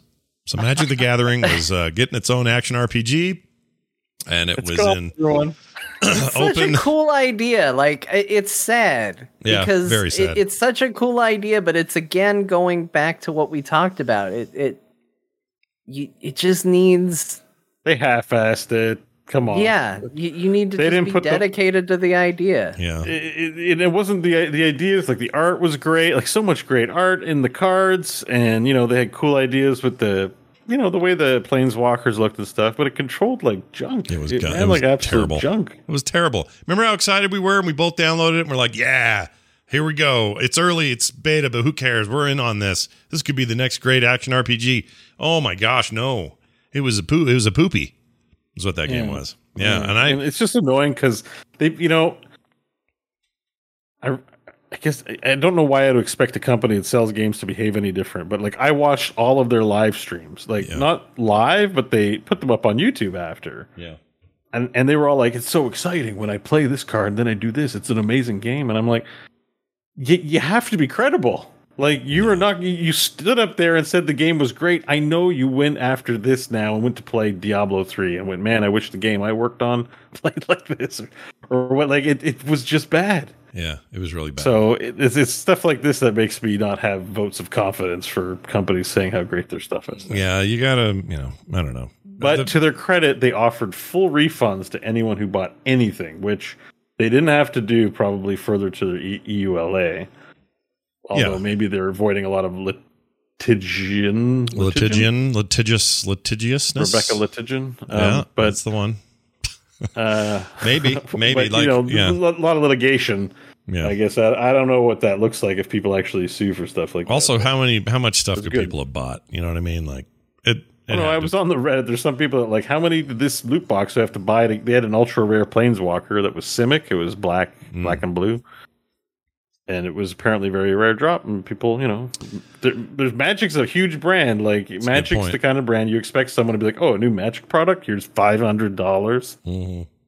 No, That's a good point. I didn't think of it that Yeah. way. You probably it's, it's probably they probably if I had to guess, there's something in the close to hundred grand worth of stuff they probably had to turn back. Not looking good for Wizards, man. Big Magic Legends release, Dark Alliance, like uh, Yeah, not the Wizards best. gives me uh, fits. They got good IPs and they do good things, but man, their gaming history, holy smoke! it's Like, just spotty. It's like Warhammer, a little like them. They they it's so spotty. When you find a gem, it's I amazing. think on I think on average, Warhammer does better than Wizards in the gaming front. At least these days. Maybe back in the you know golden era of CRPGs, that was a little different. Yeah. But I think but the they- problem is yeah. is that Warhammer's like, hey, every ten seconds another Warhammer game comes out, and you only hear about the good ones, and the bad ones uh, you don't. But Wizards releases like they're a prestige uh, gaming house, and then so when it doesn't do well, you're like, wait, we waited for this. This is what this is what we're getting. Like you, they have a hit- they have a hit rate that would suggest they put out as many games as Warhammer does. yeah, and I would agree not, with not quite pulling it off. Sidian in the chat says uh, when the Warhammer hits, it hits hard. I agree. It's good. Like It, yeah, yeah, it's a good property, but they make a shitload of those games, and they do not have the most standout titles. yeah. No, you're right. They make them all the time, and I'm. Hey, aren't you glad I love all of them and will play them at least once to see if they're any good before I? I, I think I only them know about them because Scott plays them. Yeah, the Who only would have heard problem of is, is Warhammer like, Necromunda? Uh, if Necromunda. I have no idea which game is which. When Scott comes back and he's like, "Guys, I got to tell you, there's finally a good Warhammer game. I played War Warhammer in Justicar, and it was really great." And I'm like, "What? What is it? Is that the one that's like Justicar. chess? Is that the one that's a third person?" they need to Is make a a house flipper, War, Warhammer 40k, like Yeah. uh, ship ripper. Yeah, no, Ship- ship shut up, dude. I would kill for a mod. Maybe that'll happen after release, but I'd like a workshop mod where they let me tear apart like a, you know, even just a miniaturized looking Warhammer 40k sh- like capital ship. Oh my gosh, oh, that would be so cool. That would be a great ship break. For yeah, Warhammer 40k ship breaker. That'd be amazing. Um, all right. Well, so sorry to see you go, Legends. You had a you had some potential on paper. Uh, your execution was horrendous. You you learned you you figured that out on your own, obviously, and you canceled your game before it even got out of beta. And uh, They did a good thing though. I think overall they should be just applauded for saying, "Yep, it's time to cancel it, and here's your money back." That, yeah, you know I it's like weird. It's weird because it's in it's it's removed completely from the Epic Store's storefront, obviously, but it's still in my downloads. I don't Oh, know if- I don't know if that means I can download it again. Maybe it won't. I haven't tried. It was on Epic, wasn't it? Yeah, it was epic. It was an epic thing. Yeah, I thought I thought it was limited to their own Arc launcher, so no big deal. But man, it made it onto the Epic launcher and got Yeah. pulled. Mm-hmm. Yeah. Yikes! Gnarly, gnarly. I mean, the, the Epic launcher served as a decent place to to what's what's the name of the card game? Uh, Magic, Arena? Magic, the Arena. Yeah, that Arena, that, that was a Magic Arena. decent place for Arena to get a hold and you know to go through its testing. And now that it's out, out. Um, I mean, how is that game now? It's all right, right? Arena's great. I mean, it's it's it's it's a Hearthstone equivalent, but it's its own thing. Yeah, And I think as Magic hardcore Magic players will tell you, you want to play Mitgo, Magic the Gathering, online and not Arena, Oh. because that's that's more dedicated to an accurate game and it contains all the cards from the full right. 20 or 30 years of history where arena is more of a casual you know casual it's still pretty it's still magic ass magic there's no it's still the card game and all the rules but it's just uh you know i think magic there's some magic snobs that might look down at it as a, a casual alternative to you know a more hardcore experience i think because magic online features a lot of the tournaments and, and stuff that registers you for actual pro play and stuff like at least from what i remember so Well, still did- it's it runs really great it's it's a very slick uh program Did I imagine love it? I swear I imagined this. They announced a Magic the Gathering anime series coming to one of the streaming services, and now I can't yeah and it was uh, the russo brothers that were going to direct it Oh, that's it. Okay, I didn't imagine Yeah. it then. I actually look forward to that, dude. People listening don't know that's the uh, Captain America Infinity War directors. Yeah, yeah. Uh, and and Avengers Infinity War. Yeah, yeah, they're awesome. Russos are, are great. Nothing wrong with the They're like, well, now we're gonna make Magic the Gathering stuff. I'd be fine with that. They're doing other stuff too. They did that movie with the Spider-Man kid in it on Apple TV Plus. I, I mean, they were instrumental in Community. If you like the Community TV show, they oh, they were huge on Community. Yeah, Great, tons of those episodes. too. They also so just did that um, whole. uh, uh, Arrested Development. Was it? They had a Yeah, yeah. Yeah. 'cause they've they've been hiding Arrested Development Easter eggs in uh, Marvel movies for a while now. That's right. I think that's so cool. They cool. have uh, Tobias in, I think it's Infinity War, Mhm. and then they have the stair car in Civil War. yeah, that sounds right. Oh yeah, They here's have where most they. of the cast of Community and Marvel movies as That's well. where actually they got started. Arrested Development. Okay, okay, they did some work on a show called Lucky. Don't remember that. But then 03 to 05, Arrested Development, tons of episodes. Um, I'm trying to see. Oh, then Community in 09 through 2014. And you could always tell the ones where they were getting all actiony, like the the paintball episodes and stuff. That was like those were movies. Um, and then let's see, when did they get? Uh, let's see, rest of, uh, when's the film happen? Hold on, here we go. Uh, Captain America: Winter Soldier. I didn't know that. Did they direct that? yeah, Winter Soldier, Civil War, Oh, right, duh. Winter Soldier, the best one. I was thinking the original one. Infinity War. Yeah. yeah. Winter Soldier's the best one. Then Yeah, Civil they made War. your favorite Captain America movie. I know you love. Oh, I love Infinity or uh, can't talk. I love Winter Soldier. I it's still I think it's still my favorite MCU movie. I think of all of them. Yeah, I love them. They're really good. But since then, they did that Extraction thing on Netflix with Chris Hemsworth. If you haven't seen that, badass. They wrote and produced it, but they didn't direct it. It's really good. Oh, I haven't seen Extraction. Yeah, you'd like it. Uh, Cherry, Well, they knowing they're involved makes me really interested now because Oh, I looked yeah. at it as just a, okay, an action movie on Netflix, big deal. No, it's cool. You'd I think you'd really dig it. That's very good. And then they got this thing called the Gray Man they're working on. But their their Wikipedia doesn't say anything about um uh the the anime, but I look forward to whatever the hell. Well, it it was announced. I mean, who knows? It is Wizards. Yeah. might, might not be happening anymore. That's true. know. That's true. All right. Well, it's time for everyone to sit back and enjoy a Dear Martha review from Steam. Uh, from the front of the Great War there on Steam, we get letters back, and uh, and this is no exception. So we're going to do this one. This is for Doki Doki Literature Club Plus, So good. Which I don't know what Yeah, plus means. plus. Do they? Well, I don't know. We can talk about that later. Game of the Year edition or whatever. is that what it is? probably. All right. Yeah, pretty much. It's that game John's been trying to get me to play for a couple of years now, but anyway. No, I told you you shouldn't play it. Oh. Everybody else told you you should. I thought you said to play it. Why, why am I thinking it was nah, you? don't play it. Not you. You Did you saying play it on not- stream, or is it even worse to play it on stream? Um, I think. See, the problem is, is I don't think Scott would play it long enough to to get it. I think he would be so annoyed by the right. He didn't finish part of the Resident Evil 2. Why would he finish Doki Doki Literature Right, Club? right. Got He's it. a fifty percenter. I is what I'm finish all kinds of games. I, fin- I just I but I take your point. I'd get to the first "Ah," and I'd be like, all right, I'm out. Yeah, Couldn't do and and it's a game. That game doesn't show its hand right away, and I don't think Scott would have the patience to get to the part that he would enjoy. Fair fair point. All right, well here it is. Enjoy. My dearest Martha, today I present to you my review for Doki Doki Literature Club Plus. A little bit of Monika in my life. A little bit of Monika by my side. A little bit of Monika is all I need. A little bit of Monika is what I see. A little bit of Monika in the sun. A little bit of Monika all night long. A little bit of Monika, here I am. A little bit of you makes me your man. Yours in this life and the next, Van Wart Jr. That's one of my favorite names, Van Wart Jr. That's great.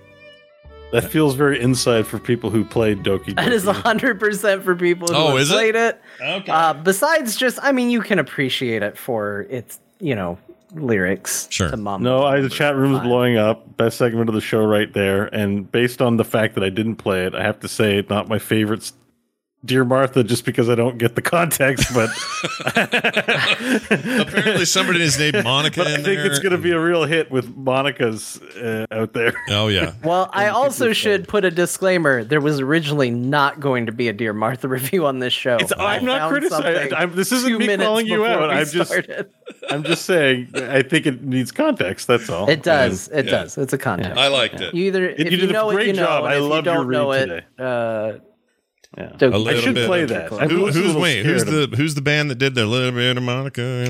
Who is that? of uh, the Los the- Santos isn't- boys? Isn't that Mambo number five? The Los Isn't that what it Santos boys. they don't exist. Should, I, should, I shouldn't have said anything. I did- The Los really- Santos boys. Wait a minute.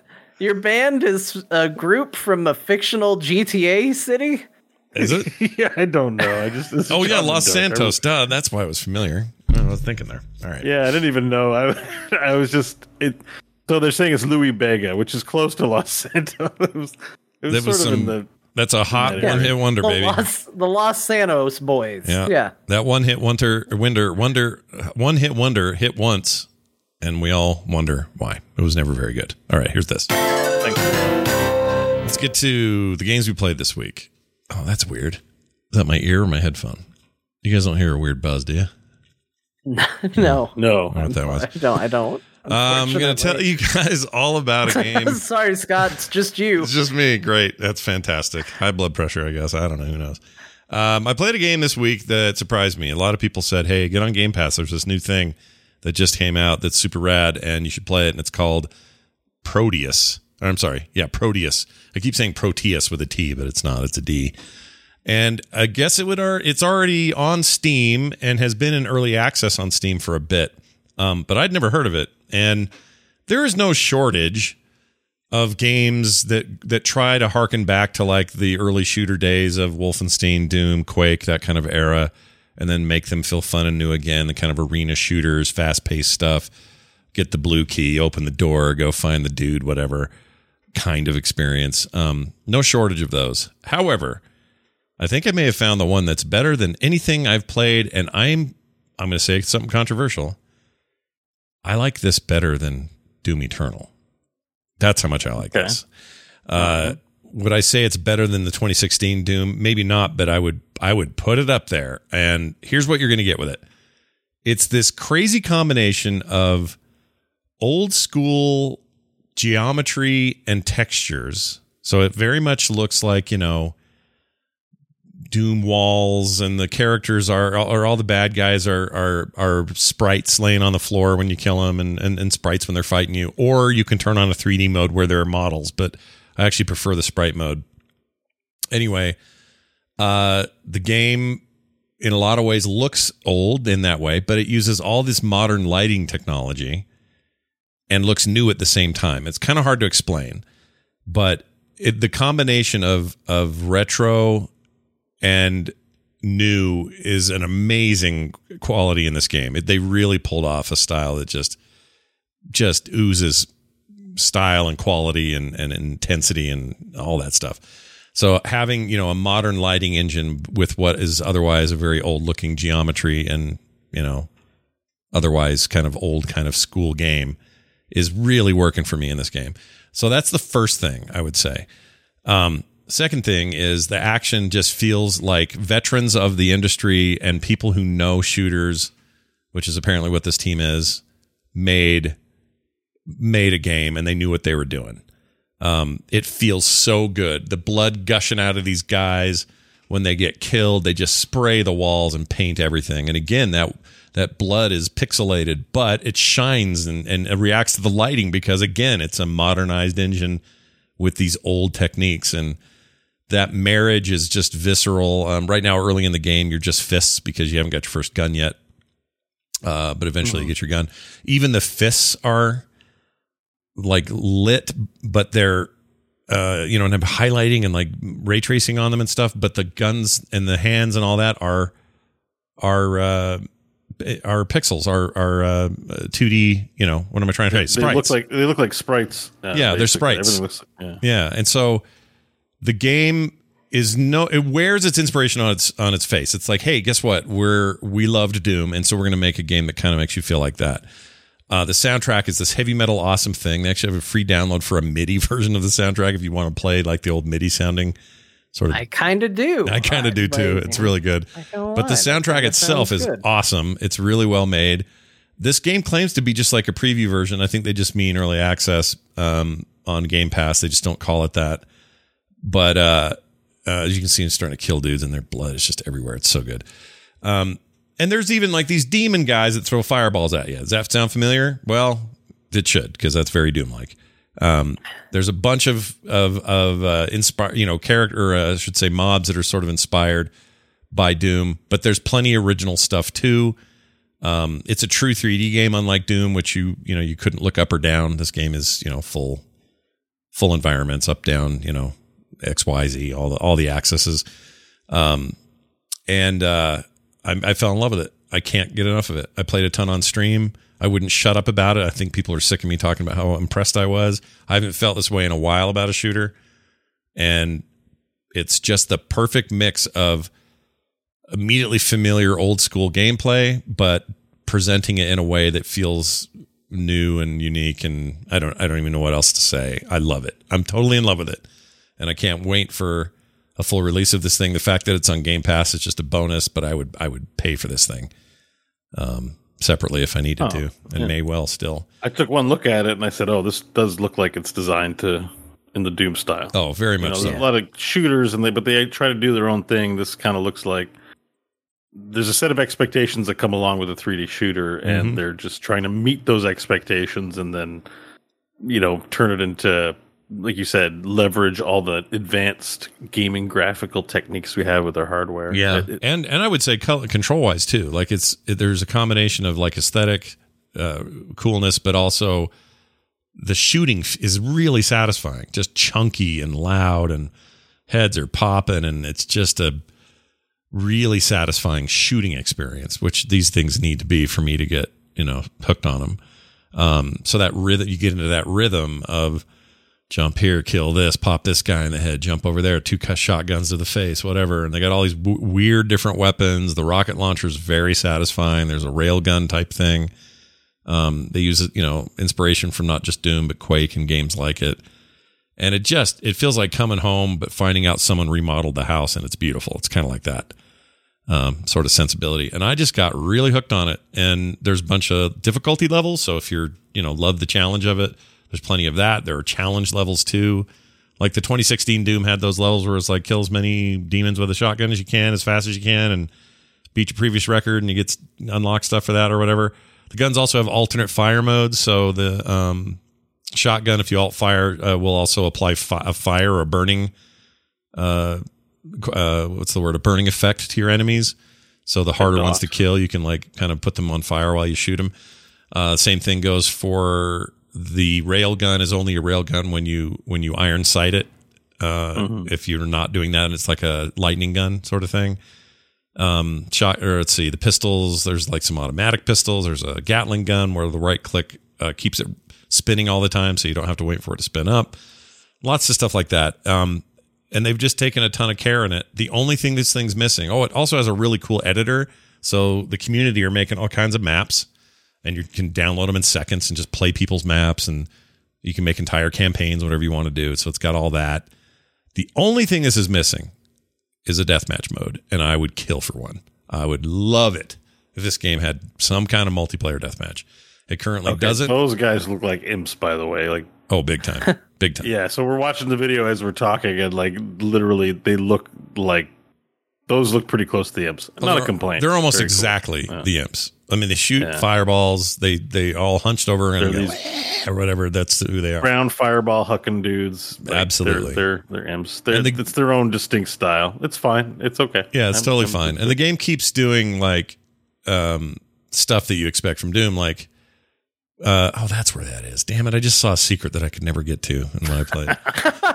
Um, I tried so Hold hard on, to I gotta that. start the game up. I Yeah. gotta, guys. This was driving me crazy. It really did drive me nuts. Even that pistol's great. Anyway, um, what was I going to say? So, uh, Well, here's another thing they do. In original Doom, I'm not sure if that was true in Quake, but like the you see the projectiles from the handgun and, and rifles and stuff, which is not they didn't draw those, you know, in Right. Doom. Right. You'd see the rocket for the rocket launcher and, Mhm. and maybe the plasma nodes. Right.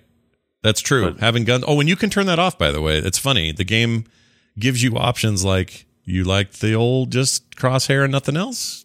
Go ahead. You don't have to look at these guns if you don't want to. Um, they have options for, like I said, turning the enemies into actual 3D models if you want, which I Hmm. did not prefer. It's looked fine. It looked good, but there's something really great about these about these bitmaps. Um, Yeah. these these sprites. They're just very cool. Uh, what else? Um, uh, there's a whole bunch of options. Actually, a ton of stuff to kind of tweak your experience, and it just feels like very. These are shooter gamers who Oh, just see, love. it these- even has this thing. So, um, again, for audio listeners, when the blood splatters or moisture, there are moisture drops on your visor, yeah, and your gun, right? Like, Yeah. yeah, So your Yeah. gun, your So- your 2D sprite gun has shiny blood on it for a while until it until it fades. Um, a lot of details like that. You also can like Doom was famous for uh, being a shooter that never had any reloading. You just had ammo and it fired. This game has reloading. Uh, depends on the gun, but like the Gatling gun never reloads, but lots of other guns do. And oh, here's that dual gun thing. This thing is nuts. Um, anyway, uh, what else can I say about this thing? I love it. I really love it. Like was shocked by this because normally I'm kind of like, oh yeah, this game I just played is kind of like Quake. Anyway, moving on. Like they Yeah. don't really do anything new to keep me around. This had me hooked for hours and hours and hours, and I'm still not done. I'm going to keep playing it, keep playing the campaign. I want to see what the community makes. The only thing that would make me happier, and it's a small team of like four dudes, is if they came out and said we're making a deathmatch mode for the game. I would be beyond stoked because deathmatch in this kind of game is one of my jams. I, I love it. Very old school, very arena. It's very good. Anyway, check it out. Prodeus currently on Game Pass and available on Steam as well. And it looks like they're close to release. So uh, what I played was bug free and beautiful. And Wow, I was mesmerized. I forgot we were doing a show. Yeah, it's cool, right? Isn't it cool? Yeah, like good. just the just the fact. I don't know. There's something about the lighting combined with all that Doom shit that just works. The game does a really good job of of convincing you that you're being retro, but you're really being modern. I don't know. It's hard to It's a, explain. it's a mix of both. They're, they're, it's taking a genre or mode and improving upon it yeah. in in using current gen technology rather than improving upon it by adding experience bars and lore and stuff like that. Which Yeah. is another way you can go. Exactly. And I huge like thanks, by the way, out to everybody who recommended this because I got, I don't know, 20 tweets and a couple emails saying, Scott, have you seen this yet? Scott, have you seen this yet? Hmm. Um, and there's a ton of weapons I haven't even unlocked. There's rocket launchers and all this other stuff. I'm sure there's some BSG equivalent. And you can quickly swap between these different gun variants, either with mouse wheel, top buttons, or if you just hold the Q button down, the world pauses and you can just go, oh, I want that one. Another modern UI Yeah, development. right? Exactly. Yeah. Without it feeling intrusive or out of place. It feels it feels right. This feels like I, I downloaded it on Game Pass, so I'm going to try it soon. oh, you're gonna love it, dude. I can't wait for you to try it. Oh, and the music. Oh, it's so good. Like the Doom soundtrack, this thing rips. It's just a ripping metal. Oh, it's so good. Anyway, oh now someone in the chat, did he say BSG? Yeah, there's probably some. I haven't gotten to it, but I'm sure there's some equivalent to a BSG. There's also these I think they mean BFG BFG. isn't what it's called. It's BFG. oh, what I say? BSG. Oh, BSG. Yeah, general, you shoot General Adamas at the. Uh, you're like, Sorry, BFG 3000. Sorry. You just meant- shoot him out. He gives a speech, and everyone's like, "He's right." And they just put down their guns. So say we all. And then the credits roll. yeah. yeah. All right. They play uh, cards with those weird cards with the corners cut on them. So there is No my corner. there is my long take uh, for today. Other stuff I did play Wildermyth. John convinced me to get it. Uh, he is not only 100 percent correct about that game. Um, if other RPGs don't rip off a bunch of these ideas, then what are we even doing? What are video games anymore? Like this is one of the coolest RPG systems I've ever played.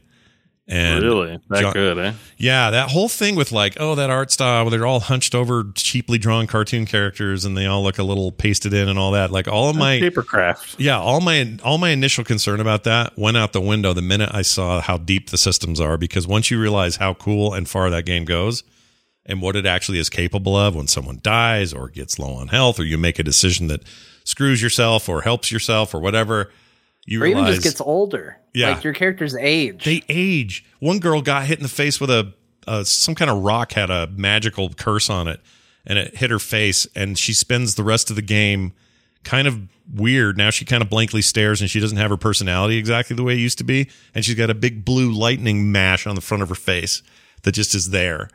And I don't know where that's going to end up. I can't wait to find out because I think there's Oh, story see, there. I, I had somebody who had a rock embed in their eye because they touched something they shouldn't, and a, a rock exploded out of the wall and Oh hit them gosh. in the eye. That's great. And then after a little while of adventuring, they said, um, I don't remember what the choice was, but basically the rock like continued to take over chunks of her body and gave her a natural shield in her offhand.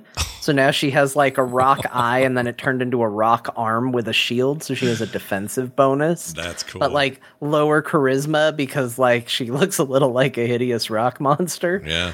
So It's it's, cool. it's good. Question: It's I'm, I'm cool. watching. You're showing some video here of it. Uh, it says "Reunion" by Douglas Austin. So, are these campaigns authored by anyone in particular? So my, Like, my are we be able understanding is our own. my understanding is yes, they are authored, but they all have tons of branchy stuff and things that happen in the text is all it's all kind of procedurally generated.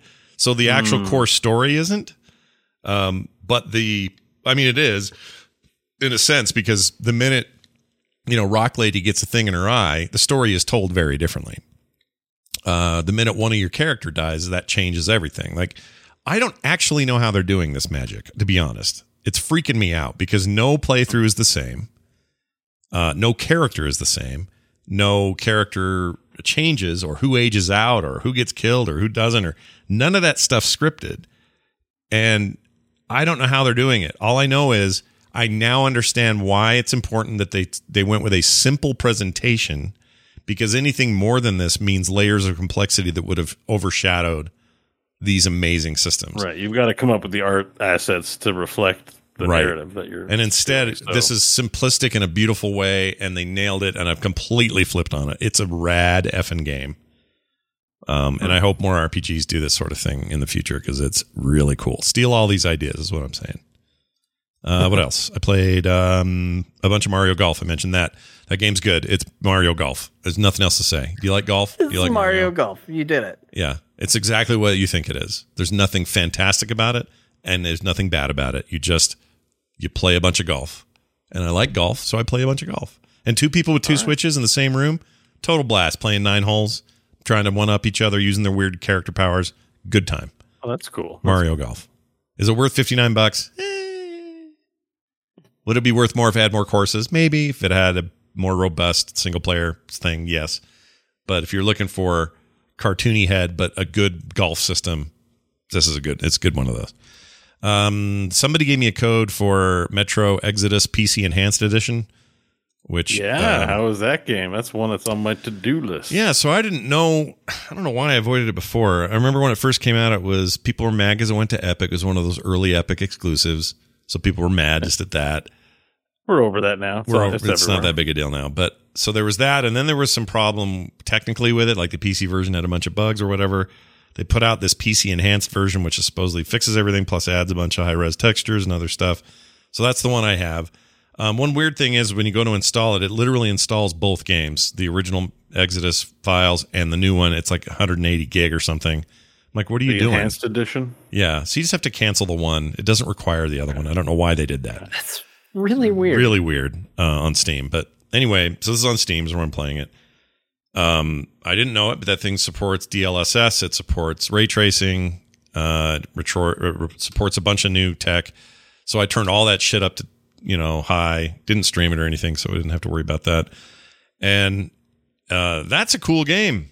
That's a good game. Those Metro games are good, man. I love Metro. I've played through the first two twice. You know what was funny? As you were talking about it too, I'm like, oh, I'm gonna go and uh, I wishlist it because I should play that. Yeah. And you know what? I own it. Oh, what? Uh, I was shocked. I'm like, what? I think when did I buy you that? buying that, but You yeah. know, you have a problem with you're like, I'm gonna go buy that game, and it's already in your library. Yeah, it's uh, you Uh, should play that that shit, dude. You'd like it. Yeah, I, why have I not played it? Is my question to myself. I don't know. I, I've really liked it. There's some stealth stuff I'd forgotten they do in that game. It, the open world stuff is a concern because you're used to being in the metro where, you know, it's all underground or whatever. But this thing really opens up and almost Fallouty in terms of the places you go. It's And It's like a depressing Far Cry. I mean, kinda, yeah. Well, without powers, I guess you don't really. Well, no, you don't have. Do you get powers in this one? I don't. Uh, You don't have powers in the other ones, No, but you know, there's still the scarcity of bullets. It's not Stalker quite where bullets are money and stuff like that, but oh, bullets are money in the previous ones. Are they, they, not in this they one? were, but in this one, I want to say it's just rare and not.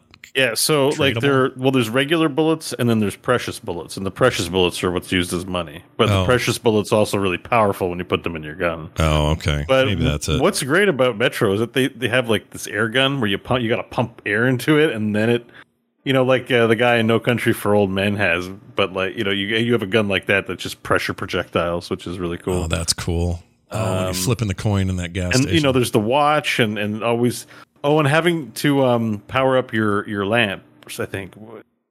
Yeah, because like basically you have to crank your own power. At least in the last two, you have to like get your generator and crank hand crank some power so you can have light. So I imagine like th- oh, this game is this is such a great series. it's pretty great, and it's my you know I love apocalyptic crap, and, and the kind of Russian overtones are fun to play with, and it's it's cool. Um, I'm not super far because I was just sort of a fluke when I installed it and played it. I plan to play more this weekend for sure. Uh, Metro is rad, and this be gorgeous. The graphics are insane. I'm watching this train sequence right here, and this, the way the snow kicks up, and just a That's lot. the insane thing is that they it's so graphically intense and gorgeous, but so depressing. Like they're not like what would be ideal for gamers to look at that they would respond best to. They're just like let's make this horrible. Yeah, yeah. Let's You make know, it horrendous. The and doors are do. dingy. Yep. Old AK 47s with shit strapped on it and you know, no one's clothes are good and you're you're this Yeah, guy. of the weapons look good. Most of the weapons are like cobbled together and like broken down. Like yeah, they yeah. It's I- cool. Why have I not played this? I don't wrong know. Get on that, man. You'll like I think that if you own the PC version and you didn't have the enhanced, I think they just gave it to people. Yeah, I, had, I looked in there. I had the enhanced version too. I was Yeah. like, oh damn. I think they were they were good about that. They were like, yeah, we should probably probably give this away. And it's still got the, you know, the mechanics of like the air's getting bad, change your filter and, you know, all that kind of stuff. Yeah, yeah, that's It's part cool. of the tension. Um, and what else? I played a bit of that um, uh, Old World because it came out of beta. As soon as I got home, that's the first thing I did. Old World is awesome, Is that you the. Pharaoh uh, uh, modernization? no, this is no, and and it's not the MMO John always thinks it is. It's um, it's the new 4X game from the guy that Civ people, the Civ some- people. some, Oh, former Civ- Civ Civ- people, where they're uh, they're kind of going more the route of uh, what's it, the other game, uh, uh, humankind. uh, Crusader Kings. Oh, Crusader Kings, 3. right. They're like they're going they're going like Civ meets Crusader Kings. A little bit. Where's it available? Uh, Epic. I had it in. I've talked about this game on the show before because I got it Ah. in early access, but it exited early access. I'm sure it's headed to Steam soon. So if you're Steam hardcore, you should be able to get it soon. Um, I was happy to support this one because it just looked cool from the beginning, and I've really enjoyed uh, the product as it's grown. It's super polished now, and they stay in an ancient age. They don't go modern. There's no rockets at the end. It's not. It's not that kind of Civ game. They stay with these dynasties from long time ago. So uh, Hathsput or whatever you call her, whatever her, how you say her name is in there. Uh, the Roman guy, She's but yeah, Hat Cheese Sput. Um, I see hat, she suit. there you go. Uh, Nebuchadnezzar, bunch of bunch of these dudes, and it's not presented in kind of the civ the civ goofy way of like, oh, Teddy Roosevelt is in charge of this ancient civilization that will take things to the rocket. You know, like they don't do that. It's like their time, and the game focuses a bunch on the dynasty of the family or of the rulers or of your government. So you can make decisions like, yeah, we're going to have slaves, or no, we're not going to have slaves, or we're going to let the people decide, or whatever. You have big decisions like that. You have smaller ones like, I like that dude from Syria. I'm going to marry him. He brings good blood to the table and all these benefits. So he's going to be my husband. But then later on, you find out he cheated with some lady from some other Civ. And now you got to decide. You can have him killed in public, have him poisoned in private, forgive him, take him back. Like all of these crazy choices, and they shape the kind of future that your Civ has and the kind of benef- Can I benefits and bonuses and a stuff. question about this game, Scott? Yeah. And don't hold back. Just give Go. me the truth. Give it to me. Did you have me burned for being a warlock in your game? Oh yeah. So I had a guy who I married named uh so my I, I renamed my queen Dumb Hat. Or no, Lady Something Pants. I forgot what I called her. You can rename everything in the game. So, you know, whatever. Land, uh, you discover a new mountain range that's like or the Nile, I called it Poop River. It's like whatever you want. You can do whatever you want. Um and I named my I like how you went for the immersion options on all your names. yeah. so I named my my husband John Jagger just for fun, and um, I can't remember what you did. Why? You you cheated or something. You did something bad. I forget now because I've been through a couple of runs since. But anyway, um, I decided to let you live, and you you stayed separate from me. Like I can't remember how it was. It was just a very cold relationship. Oh, you didn't have me burned at No, the stake. I didn't have which you I saw was an option in the video you shared with me that Yeah. you could tell everybody that I was a warlock Yeah. and uh, bringing danger to the realm and needed to be burned for heresy. So Yeah. you didn't go with that. I decided but I did see that. I died. Yes, I didn't make it. So later, what happened is you aged out. You caught some weird plague and died.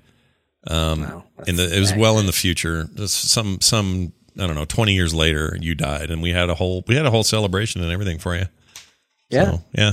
And then I died not long after that, and my son took over, and he was a real tyrant. I raised a real butthole, and you can do you can d- shape that. Like, I want my kid to be into tactics, and depending on how a few dice rolls go, it, it depends on how he was sort of, you know, how he comes out of that tactics training could say a lot about what kind of ruler he'll be. And he started from a baby all the way up to the new ruler, and now he's the new ruler, and you're carrying forward with him.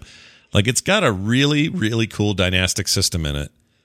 And the overworld stuff the the civ part is also really great. Like uh, there's a few things they do that i prefer over civ like the way the builders work and the way you construct new stuff i think is just better. Um, the biggest change between this and civ is movement is based on what's called orders. So you have so many orders that you can give and that equates to how many spaces a unit can move. And you may have a ton of them or you may have squandered them or you've got bonuses that help or hinder that. And then you can spend other currencies to like force them to go but that hurts morale. Like there's a lot of little systems going on that i that really enhance the experience for me. And my favorite part of the civilization games is the old time stuff. I like the ancient time stuff. I don't like when tanks come out. It's not my jam. Um and so this is set in the timing i like the tone that i like and I think it's super cool and people should play it. And the reviews are in from, you know, all those sites that talk about strategy turn based games and they're all raving about it. Um, So okay, so this is a real hit then. oh, yeah. people the strategy head, like the Reddit page it- for Is there voice acting in it uh, at all? oh, yeah. Lots of that. Oh, sweet. Bunch of voice stuff, bunch of. looks uh, good. To be, I got to be honest with you. art. It looks really good. You know what's cool? is You can't quite see it. Maybe it's a subtle detail, but the clouds, you know, your kind of fog of war clouds that you have in all these games, they're constantly rolling and and kind of folding into themselves, and it's just Oh, a I see. really cool effect. Um, they just keep coming and, and whatever. And there's you know natural disasters, and there's you know So fights it's, with it's a little other- more narrow in scope in terms of timeline, and then it has the whole dynasty mechanic. Yes, to yes. it, basically. Yeah, and so you still have these uh, massive games, right? That can take forever, but but it's it's it's not jumping epochs like it's nothing. It's not hundreds of years and three moves.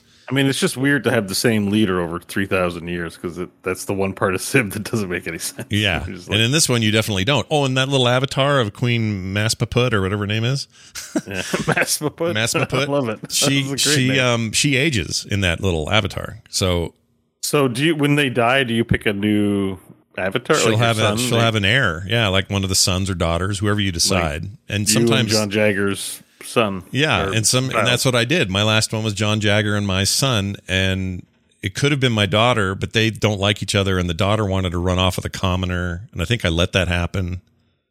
Um, so then you let Ebenezer Jagger So- rule. yeah, then you let a real Joffrey take over. yeah, Way to go. yeah. Joffrey Jagger. It's just enough of that like down on the ground stuff mixed with this grand strategy that it just feels like a good combo. And this is the dude that was the lead designer on Civ 4 and Okay. when they first jumped out they did that off-world trading company game. Also highly regarded, Okay. very cool game. Yeah. Um but it's that was all, you know, like entirely focused on like trading and Yeah, this know. is this is dangerous. This is an all up all night kind of game. Yeah, I think you'd love it.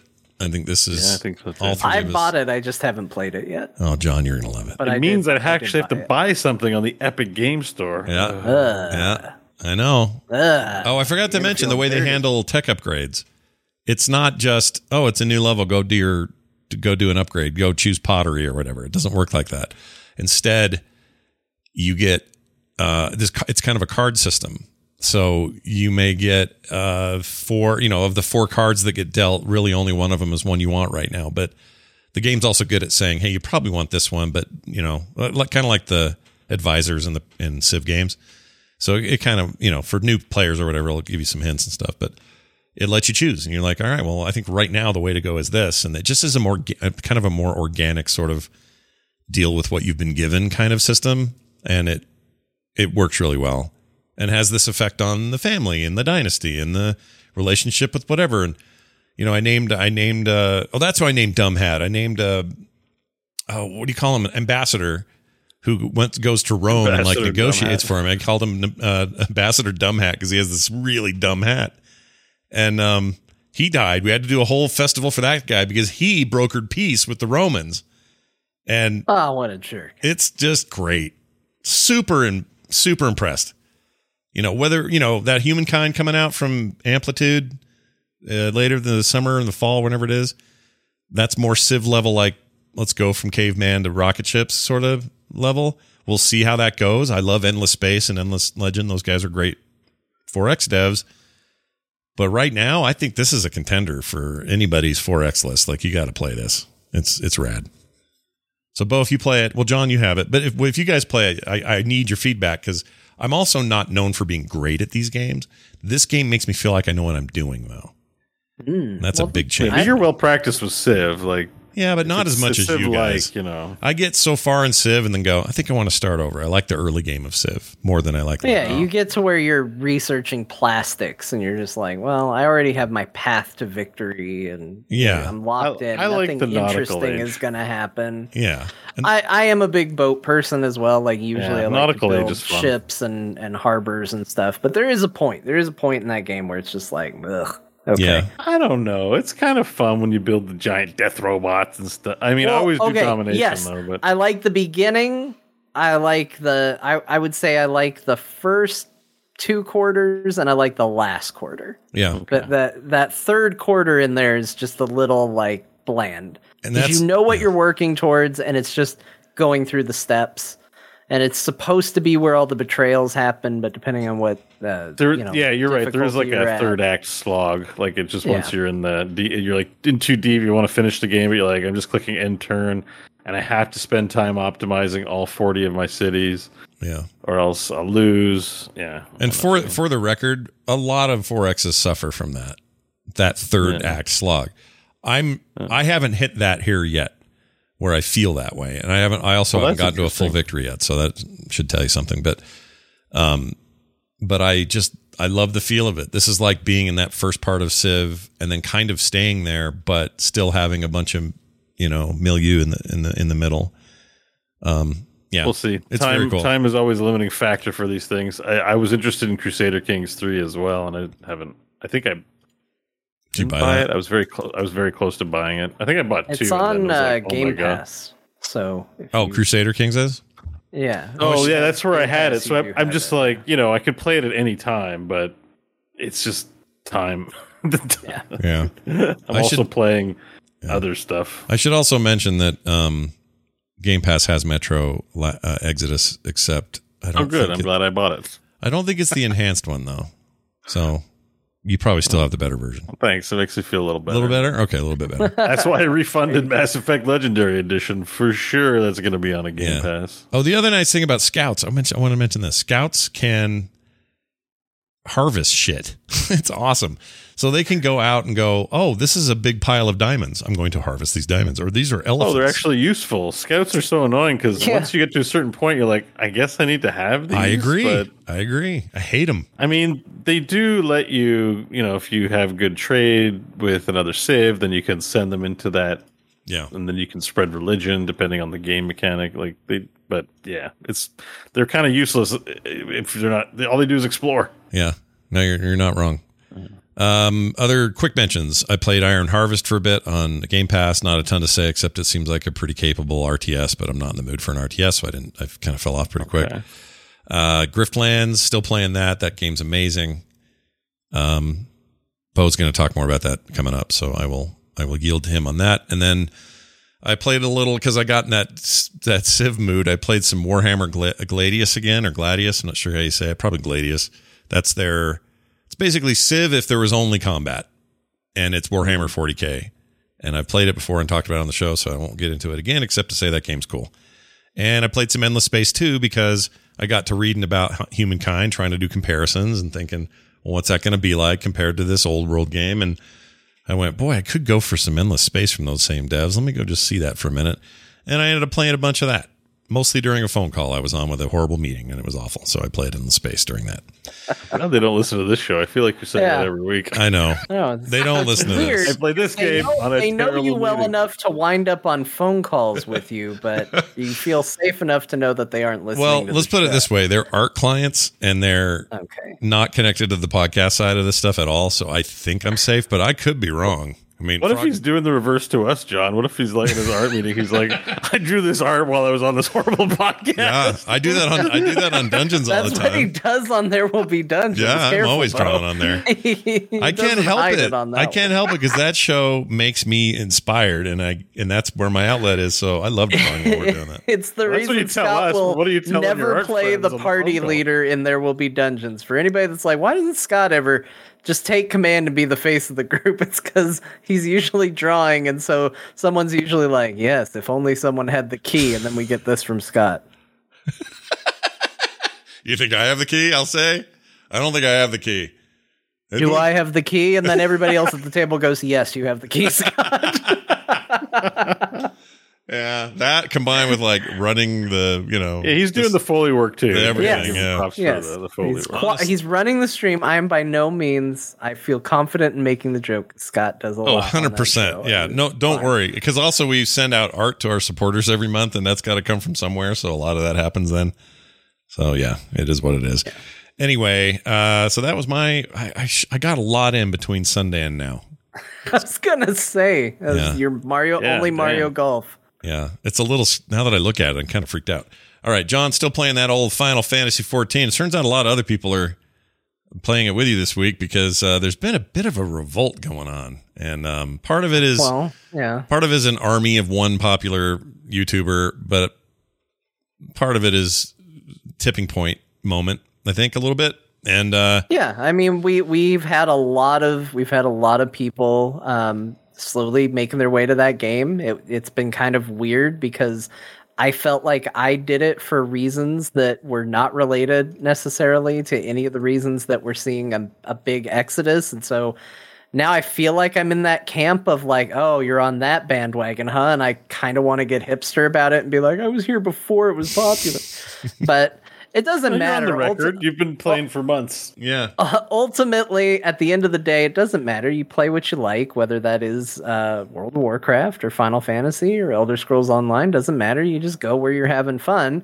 Um, but I, I'm excited because this past two weeks, I have uh, I've gotten to what is essentially Endgame. Um, I'm currently on the last patch story content, so I'm I'm almost done with what the story has to offer at the moment.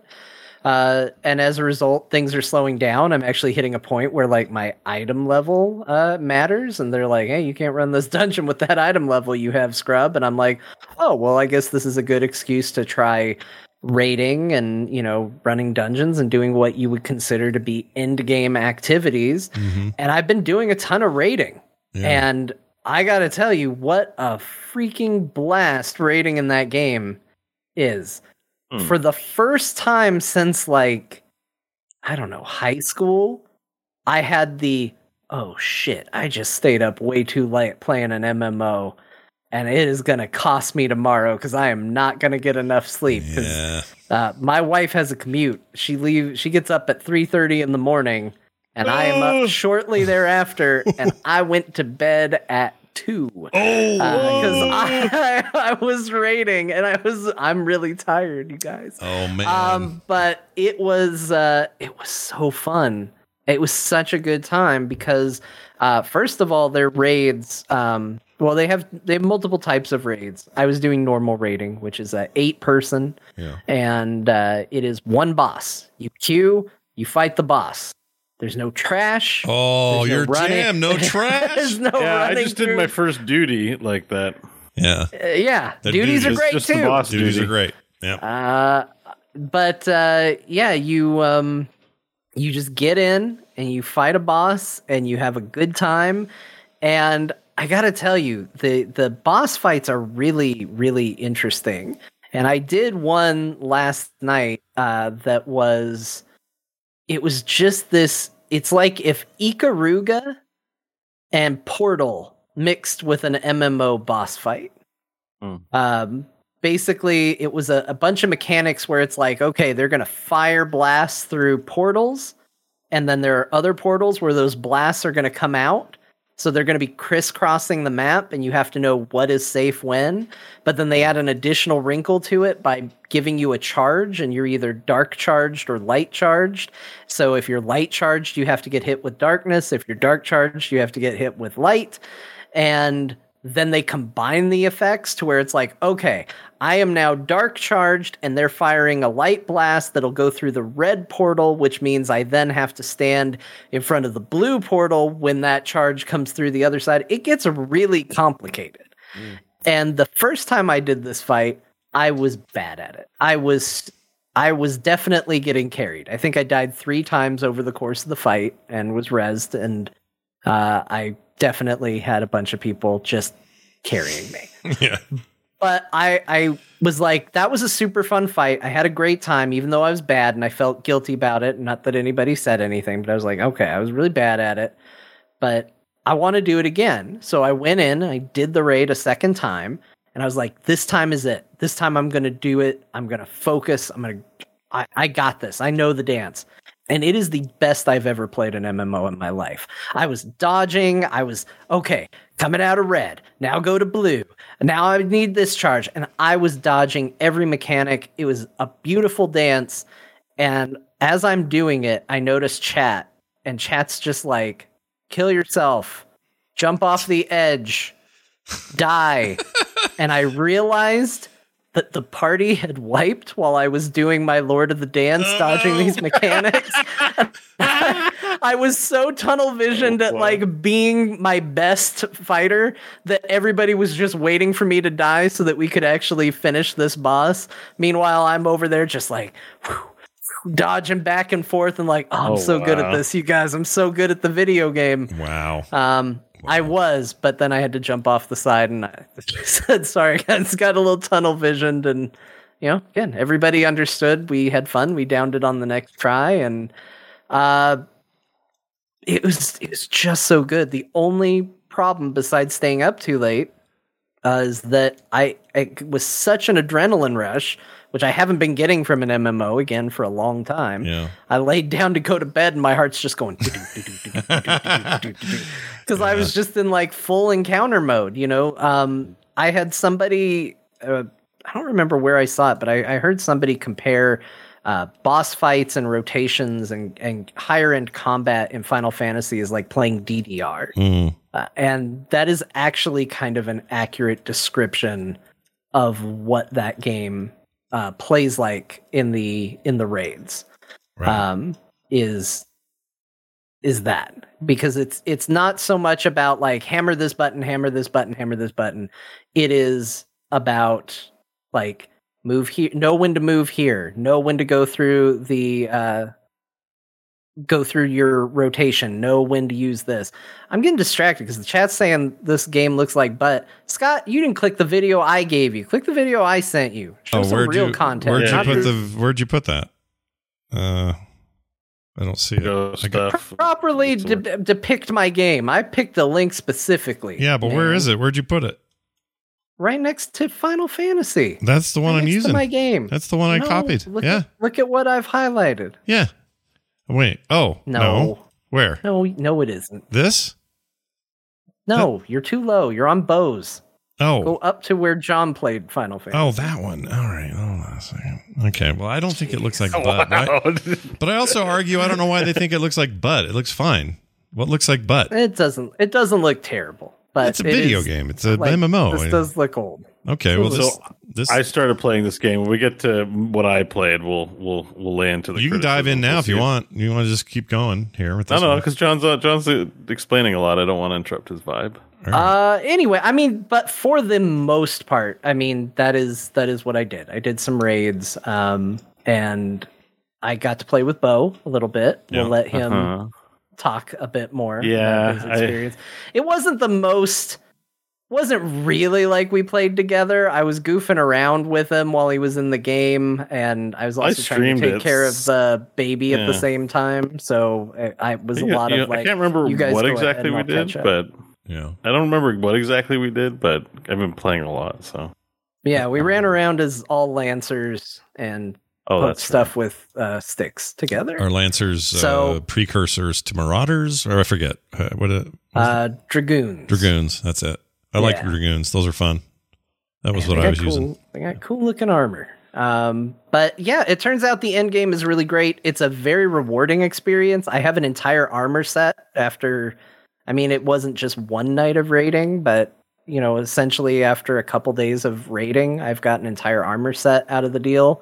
Uh, some of that was gear upgrades. Some of it is, you know, for look and appearance. But um, it's one of those things where, like, I feel very rewarded for my time, and I think that might have something to do with the exodus that we're beginning to see, Yeah. and Yeah. why that game is becoming so popular is because, uh, yeah, I, I invested time and actually came away with a lot for it. So. yeah, that's. Um, it I mean, good. that says a lot, and I, I don't think you're alone at the moment. There's a lot of people who are seeing this there's a new eight-year-old. X pack too. Well, yeah, but they're seeing this eight-year-old game and saying, "Well, this eight-year-old one is doing things my fifteen-year-old one isn't doing for me." so I'm going to go over here. You know, I, I, I, I don't think this is that shocking. I'm just, I'm just surprised this week how how feral it got. It just got it got weird, man.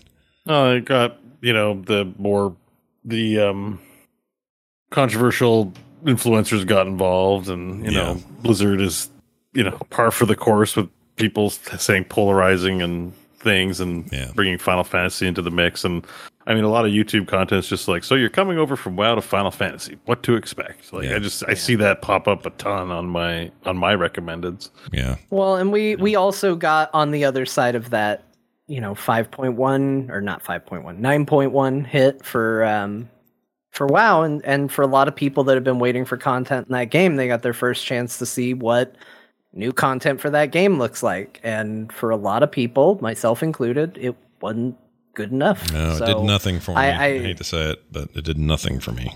Like zip. Yeah, you you wait 8 months and then you go, "Okay, I waited 8 months and uh, I'm not into this."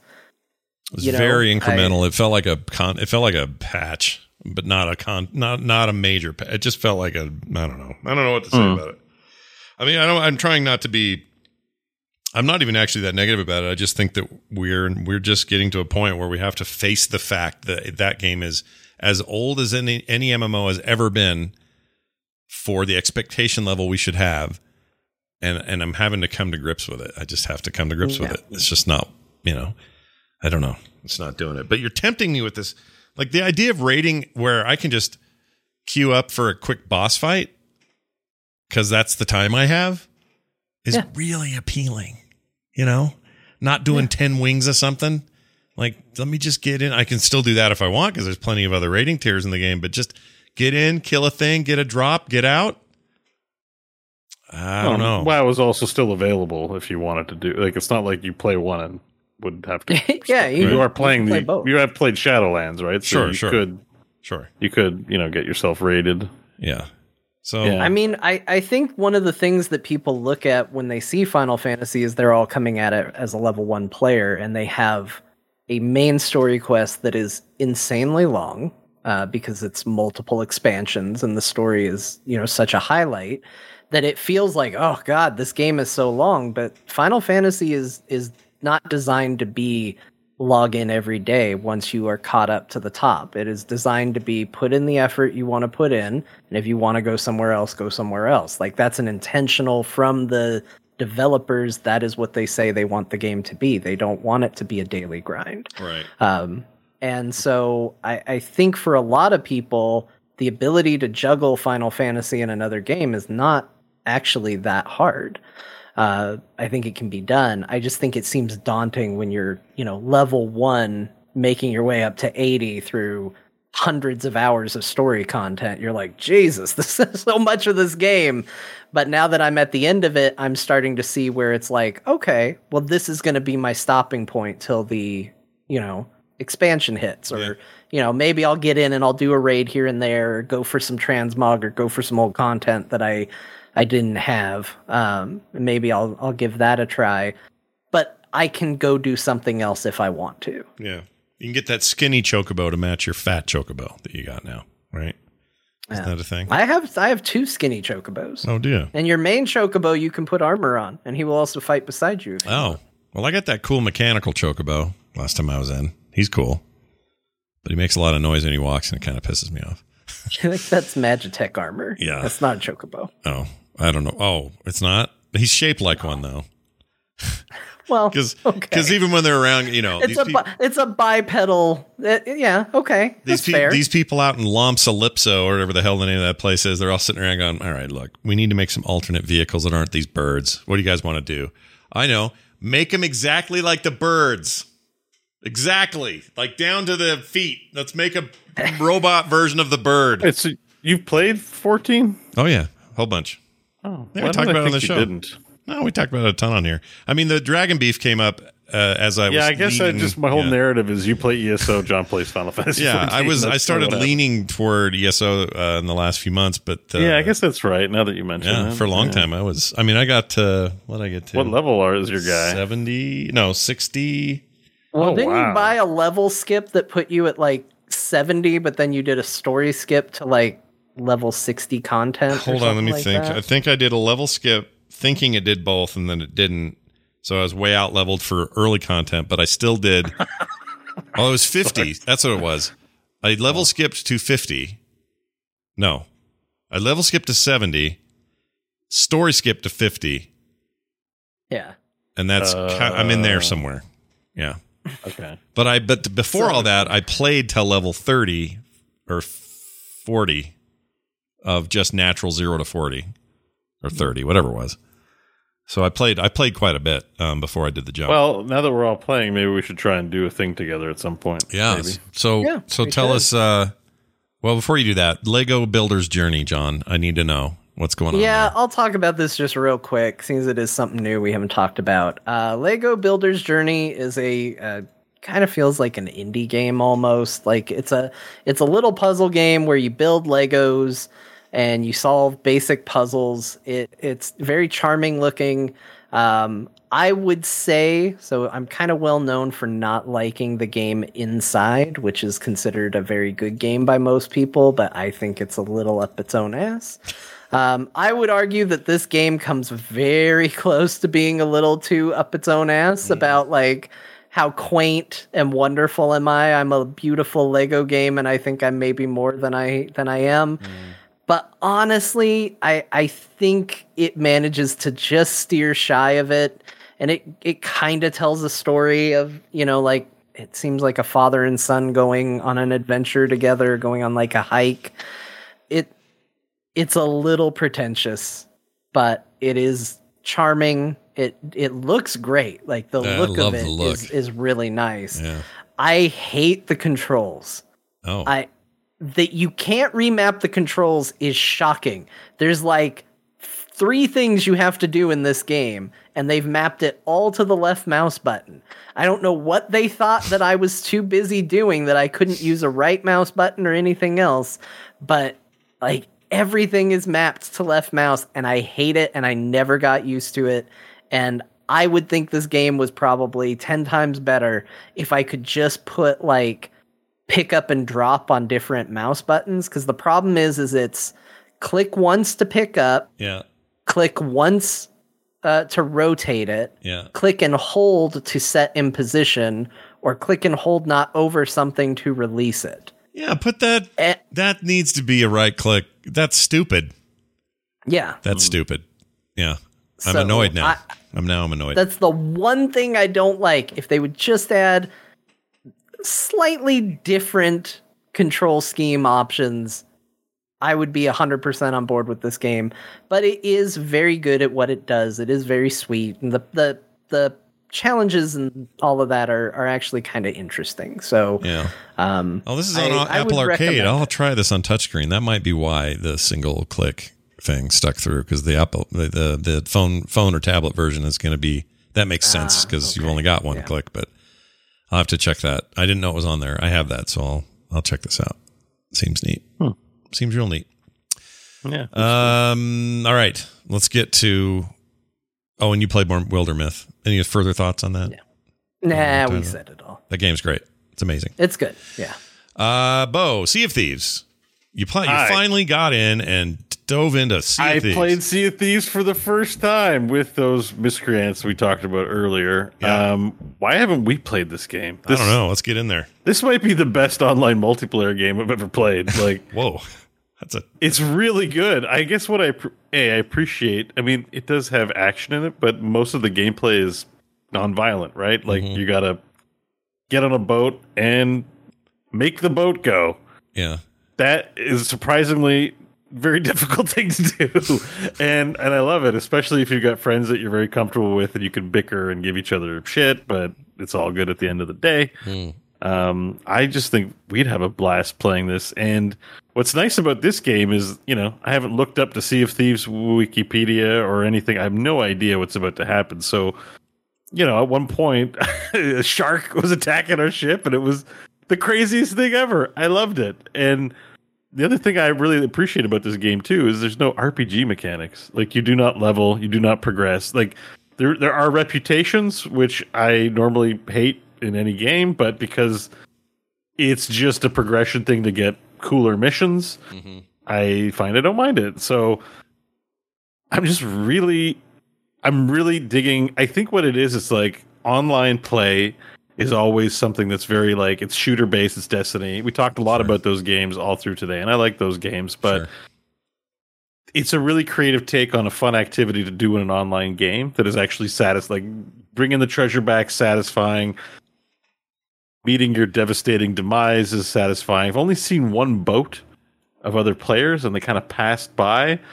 And it was as we were being attacked by a shark, so I was hoping we didn't wouldn't interact with them. The last thing we needed was to be waylaid by other pirates. Right. Um, And you're This playing with incredible. randos or by yourself or how how how? I know playing? Mike and Crofton. We played three Oh, players, okay. so we have room on what for one more.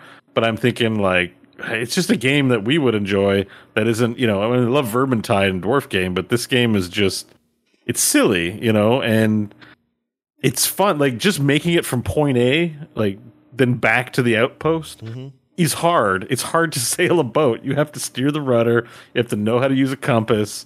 You have to be able to read the wind. I appreciate the gamification of things that aren't necessarily focused on strictly shooting traditional game stuff and that they've made it fun. It, it, it actually works really well. The game runs beautifully. The water looks amazing. Like Yeah. just overall the Be- aesthetic is best very water, pretty. best water in gaming right now. I think it's amazing I water. think it's the best water in gaming. Not only that, like when the Kraken shows up and we were assaulted by a Kraken, yeah. um, like the water turns inky. So when I swim down, well, there's ink in it. You can't see anything in the water. Oh wow. And I'm like, there's there's all kinds of nice touches where the world there's not a meter or a mechanic that tells you, oh, this danger is going to happen. You have to read the world. You have if are there birds gone? Well, that might be mean danger nears by because that what am, what am I nears by Nears by. nears by. Uh, it, it, it's it's this is this is an incredible gaming experience. I think it's like massively underrated, and it is still pre- rated. I'm sure uh, pretty, pretty high. rated, it won yeah. awards and stuff, but Yeah. it it doesn't. This is this this should be like a considered a premier experience in gaming. It's Well, I think they always know, intended it to. It's like rare software. It's a big, you know, big name in gaming. Yeah, Microsoft's yeah. really But it. The problem is it was kind of not great in its first six months and has gotten. that's what I've heard. Like Yeah. all, people who were because I streamed all, all that I played. Um, people were saying, "Oh, I got to get back into this." Is a lot more than what was uh, Yeah. There when I started. So that could very well be. I'm playing pretty, I guess, late into it, but. Mm-hmm. There's a there's a kind of just a, No Man's Sky quality to the development. Like Exactly, yeah. but the, the, this because we played No Man's Sky as well, and we fell off of that because I, I think the big difference is this: is No Man's Sky is designed for the single player experience, Right. even though it's multiplayer. Right. The multiplayer stuff is just Just it's not that it's an afterthought; it's just patched in later, Yeah. and it's not built. The activities of just existing in the world are not built on co-op. This literally requires co-op. Like somewhat, you if you're steering the ship, you can't go down and put wood to uh, repair the leak in the boat right. another guy's got to do it and then someone else has got to look at the map someone's got to be in the crow's nest like it is it, the core idea and how they they made it easy to do but still challenging is what really works for this game now i don't know long term if this game is something you're going to want to play for years and years and years but like you know where you got a bunch of people want to play a fun game on a friday night or something get, get you know good five hours out of it. this is a really fun experience. Depends on your interest too. It just so happens mike in particular likes sailing the boat. Like he doesn't care about the other stuff. He's just like, get the anchor up and do this. Like he just loves the boat management and parking the boat right. And it's like that's enough. Like the, we don't need all the extra stuff. So we're really just having a great Well, time. let me ask you one. about ganking. So, someone in the chatting city and said, uh, nah, "I can't." It's the chat room's very active tonight. This is awesome. Um, Yeah, you guys are great. It said, I can't find it. Oh, it says, Sea of Thieves is amazing when you start uh, getting, until you start getting stalked by some randos when you're just trying to turn in two hours worth of loot. Have you guys had like, Um. So we haven't really encountered other players. I, I'm just wondering. If, I think maybe the game's probably being a bit forgiving because we're still in noob status, and Yeah. I don't know if once, you know, like I haven't. We haven't really been screwed by other players, but we've been screwed by lots of aspects of the game. To me, and this is sort of where psyches about ga- online gaming, you know, has to differ. In a game like Final Fantasy is just a, a near example. You go do a raid, you expect to get your reward for participation in the raid if you complete it. yeah, So when you come to see a thief, you're like, well, I'm doing a quest. I expect to get reward for participation. No, you should expect no reward. You should expect to get effed royally by the game, and that's the pleasure. Like there, there, there's a pleasure in failing and failing comically. And I think with this game, if you get to the point where you're like, I'm going to own at this game, it feels like you're doing it a bit wrong, you know. And it's okay to play that way.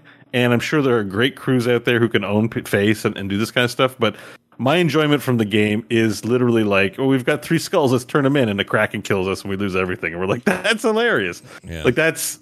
I I don't need in this game to feel like I'm min maxing or getting rewards. The reward really is the journey and the stories we're telling as we explore the game world. So this is like the reverse where like, you know, if you get into an MMO or an on- Destiny, you're like, what's the optimal mission path?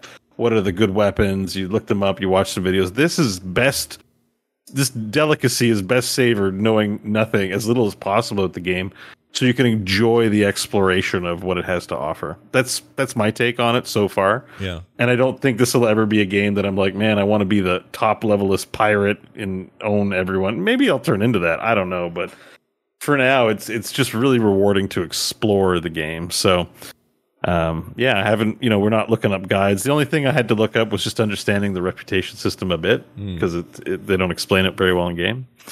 Uh, but yeah, this is a this is I think probably my favorite game I've played this year. Oh my gosh, that's high praise. It's All right. it's so good just for the the sheer fun factor like just the sheer like brain exploding like oh my god like there's a kraken attack and I'm- what the actual f like it would and no games give me that you know like uh, this year anyways gives me that like oh my that wow factor i was very impressed with with how um the water tech freaks me out. I actually get a little ang- anxious because it's so like the when it does a high crest and you can see the sun light is and when it's in a storm, waves. like the you actually feel the boat. You know, when you go on a big wave, like your boat's like teetering. Like it's not in the water anymore. It's like it's teetering on a seesaw. You really feel like uh maybe we approached this wave the wrong way. Mm-hmm. And when you're in a storm, the actual um, steering wheel, I forget what it's called, the the wheel fights against you. So even though you're turning it, you know, the the force of the ocean so much that you're like whatever, you're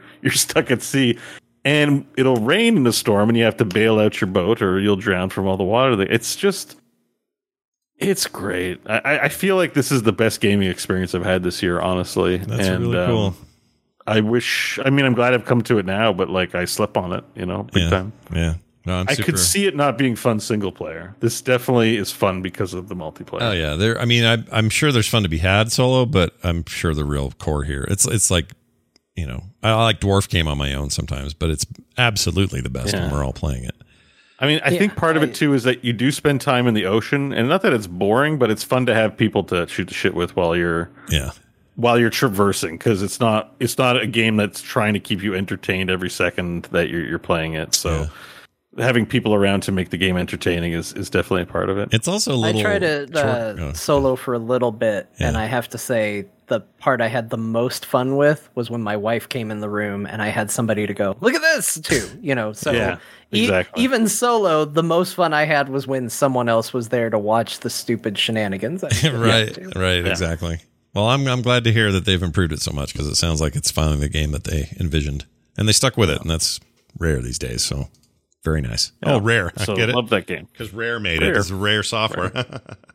Makes me excited to try Grounded. Honestly, yeah, we ought to try Grounded. I want to get into it. John played it, right? He played I mean, it's Grounded. Honey Yeah, I I Shrunk the Kids, it. the video game. Yeah, did you like it? a little bit? Yeah. It was all right. Um, yeah, I I missed a mechanic in the tutorial, and so I ran around not knowing how to do something, and played it up until knowing how to do that thing was critical, and then went, I don't know what to do in this game, and turned it off. So Right. I don't know if I'll be able to deal with the spiders. I'll have to make them abstract. You can, yeah, you got to do that Yeah. option. But I haven't played it at all, so it might be fun to just jump in there. And they've been updating the hell out of it, so maybe now's the time.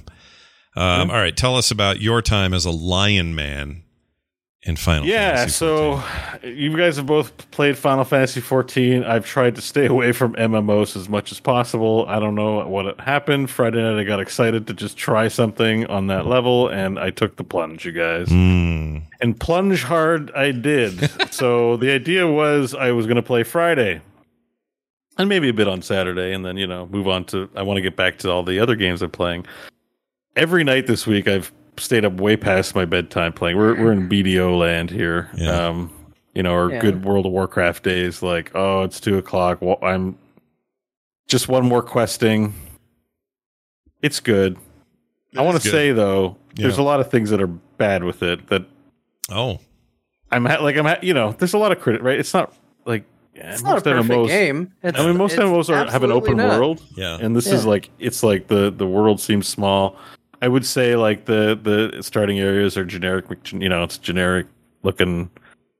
That's looking also forest and generic looking desert. Like Yeah. you know, if I just compare that Azeroth, Azeroth's very styled and memorable, even if it's less fidelity. right. But I'm holding out again, understanding that the later content's sort of where the juice is. So, uh, but and the other thing is, is it's like there's a lot of, and this is fine, but there's a lot of you know, I don't know. There's not.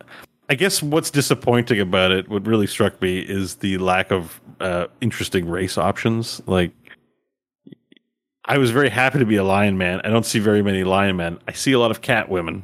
Mm-mm. I I see a lot of bunny ladies and cat women, and I'm like, this this, this looks like Black Desert Online, and there's, bit. there's totally nothing wrong with it. But at the same time, I'm a little bit like, I'd like to see some trolls or some orcs or I don't know, some some variety people, you know. And so that aspect of it, I'm I'm just a little bit like, okay, but uh, overall, I'm having a good time. But it is highly addictive. Oh, like. I'm I'm like I'm at the point where I'm kind of like, okay, so I've I've played every night since I you know it's been like five days and I put 40 hours in. I think maybe I shouldn't play this game. Hmm. Um, and that's about where I'm at. That's that's where about where I'm at with it. I'm like, I think I don't want to play this, and and then I'm going to play anyways, and then that's a sign of addiction. Yeah. You've been So going down about where a I'm really at. weird path with it, though, right? Like you've been getting into trade skills and stuff like that, and like various trade skills, right? Well, I'm just like I, I so no, this is what I did. Um so what I find annoying is the it's not annoying, but like you'll go you'll have to go back to an old zone for some reason. And there'll be side quests there. And everyone says don't do the side quests, but I'm like, well, I'm here. And I'm like, if I'm over leveled, I don't get a lot of benefit from the XP. Like, for example, if I'm level 27 and they're level 15 quests, yeah. the ideal range for that value should be that I'm level 15, right within the range, because that will fill my bar. You know, uh, especially when you're under. So what I decided to do is I unlocked all the jobs and I unlocked all the crafting professions. I just spent four hours on starting them all, getting the first mission done for each of them, so that if I encountered a situation where it was more beneficial to be the lower level, I would get better value. And see, this is where the sickness creeps in. This is this is where Bo Bo can't play games normally. He's like he's sick, and all of a sudden I'm like I'm gonna get level 80 in every job and max out all the professions. And I'm like I can't play this game. I'm I have a way too addictive of a personality. So I'm right now in the middle of saying like yeah, it's a great game, good alternative to WoW. I mean it's pretty much a WoW clone, but um, stands out in ways that WoW doesn't, and so like you said, makes it its own unique experience. So if you like that style of game, this is a great. It's a great Coke to your Pepsi. Good options Sure. Sure, but sure. it it definitely has the um the hamster wheel, the RPG hamster wheel thing going for. I can feel it. I can feel the addiction. I can feel I'm at my day job going like maybe I'll just play some more Hunter tonight and then I'll go but you played Yeah. six nights in a row. You should play you bought Roguebook and you bought uh, you know, uh, Will- Ziggurat uh, listener gifted me Wildermyth. I'd like to try that game. Thank you. And um, you know, I want to finish Griftlands, and I'm like, and I can see, I, I can see the future. The next four months, all I'll be doing is playing Final Fantasy 14, Yeah. Yeah. and then I'm gonna, I'm gonna hate it. And I'm like, I, I, I made a grave mistake starting this game. I think.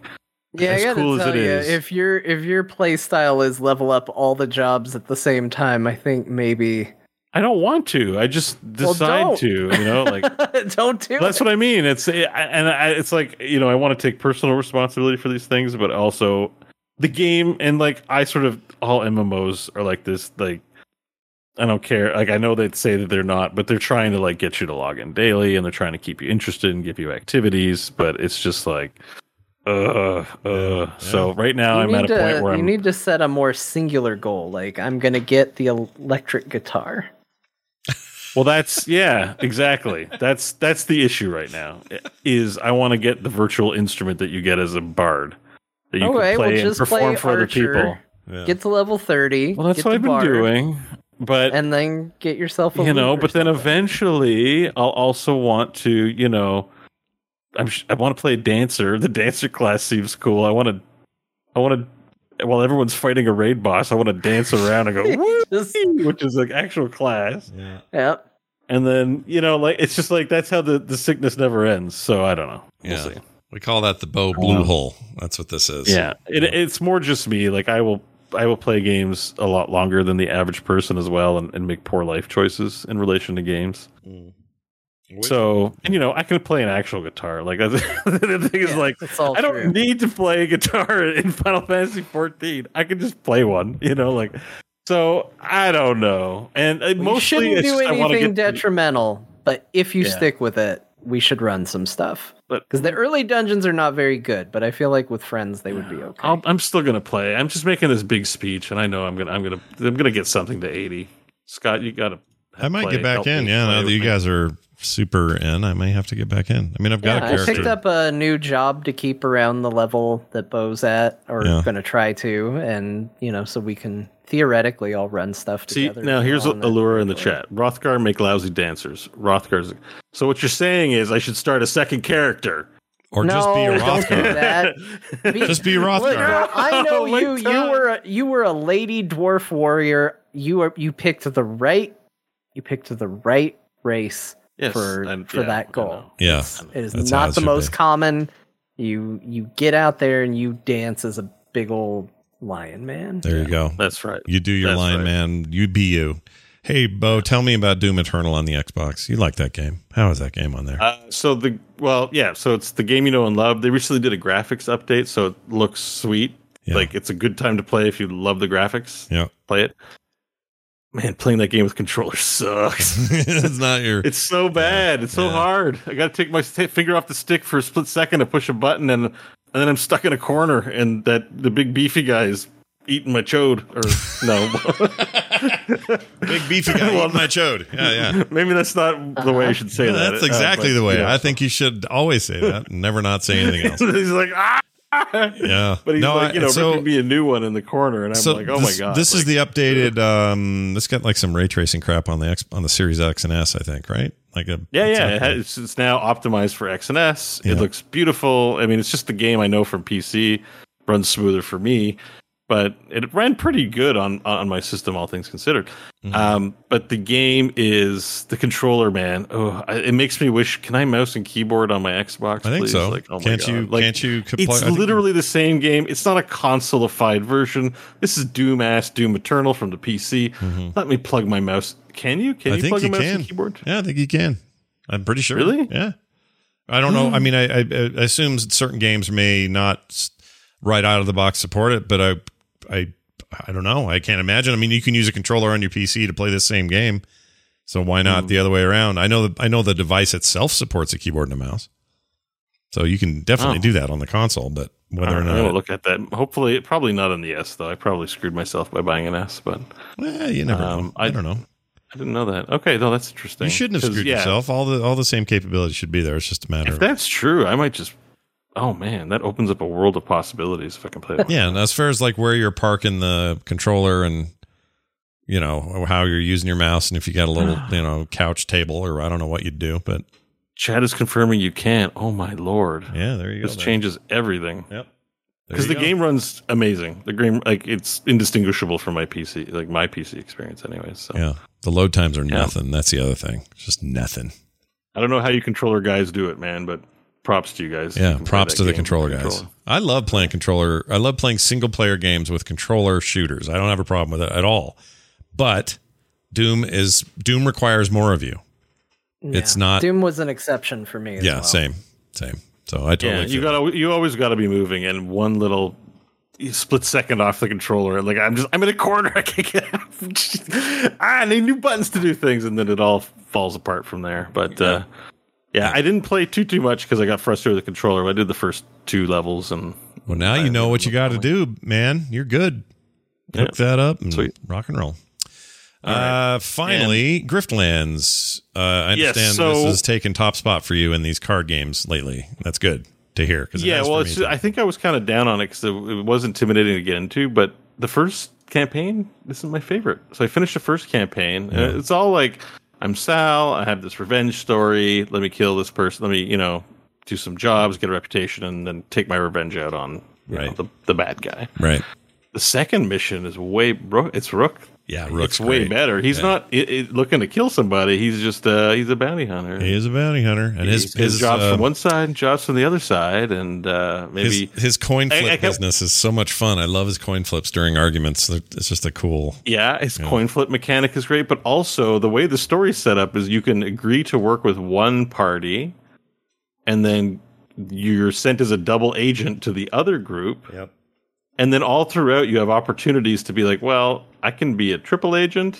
You know, I can backstab the people I originally agreed to work for. It just felt really fluid, and it felt really like I was participating in the story in a pretty seamless way Yeah. and the card game mechanics grew grew, grew on me more and more like Yeah, doing the they're very good. negotiations and you know uh, co- like combat's interesting uh, the negotiations are way more interesting to me but it all blends together in a nice package so i want to say like this is a harder game replayability wise because it's not simple and straightforward but it's really really fun like Wait the you like, unlock e- uh, you unlock the what's it called mode uh, the last guy. I haven't played like Flubby or whatever his name is. Flubby. Um, once you unlock that, it's it's basically becomes like um, Yeah, there's a brawl mode I saw in yeah there brawl mode. like- It- I haven't ba- tried it yet. Brawl yeah. mode is basically slay the spire in terms of like here's a path. Hmm. It's random. You're not going to the map anymore. Yeah, you okay. just go and you fight or you argue and then you get rewarded and then you keep going as long as you can get to a boss take out the boss like it's a very it's it's equally as satisfying i'm, I'm playing that now and it's great it's very good Yes. So like uh, if you you know are looking for a card battler and want something like interesting story and are willing to invest in complexer mechanics, it's not especially if you're newer to it, it's going to take some time to get into it. And I would say the first story is like I didn't find the first story super compelling. Like I was just I'm this person, I'm going to kill that person whatever. But the second one, oh my god. And if you're saying the third one's even better, then that's great. So yeah that's really good there's there's a hump there, but it it is better.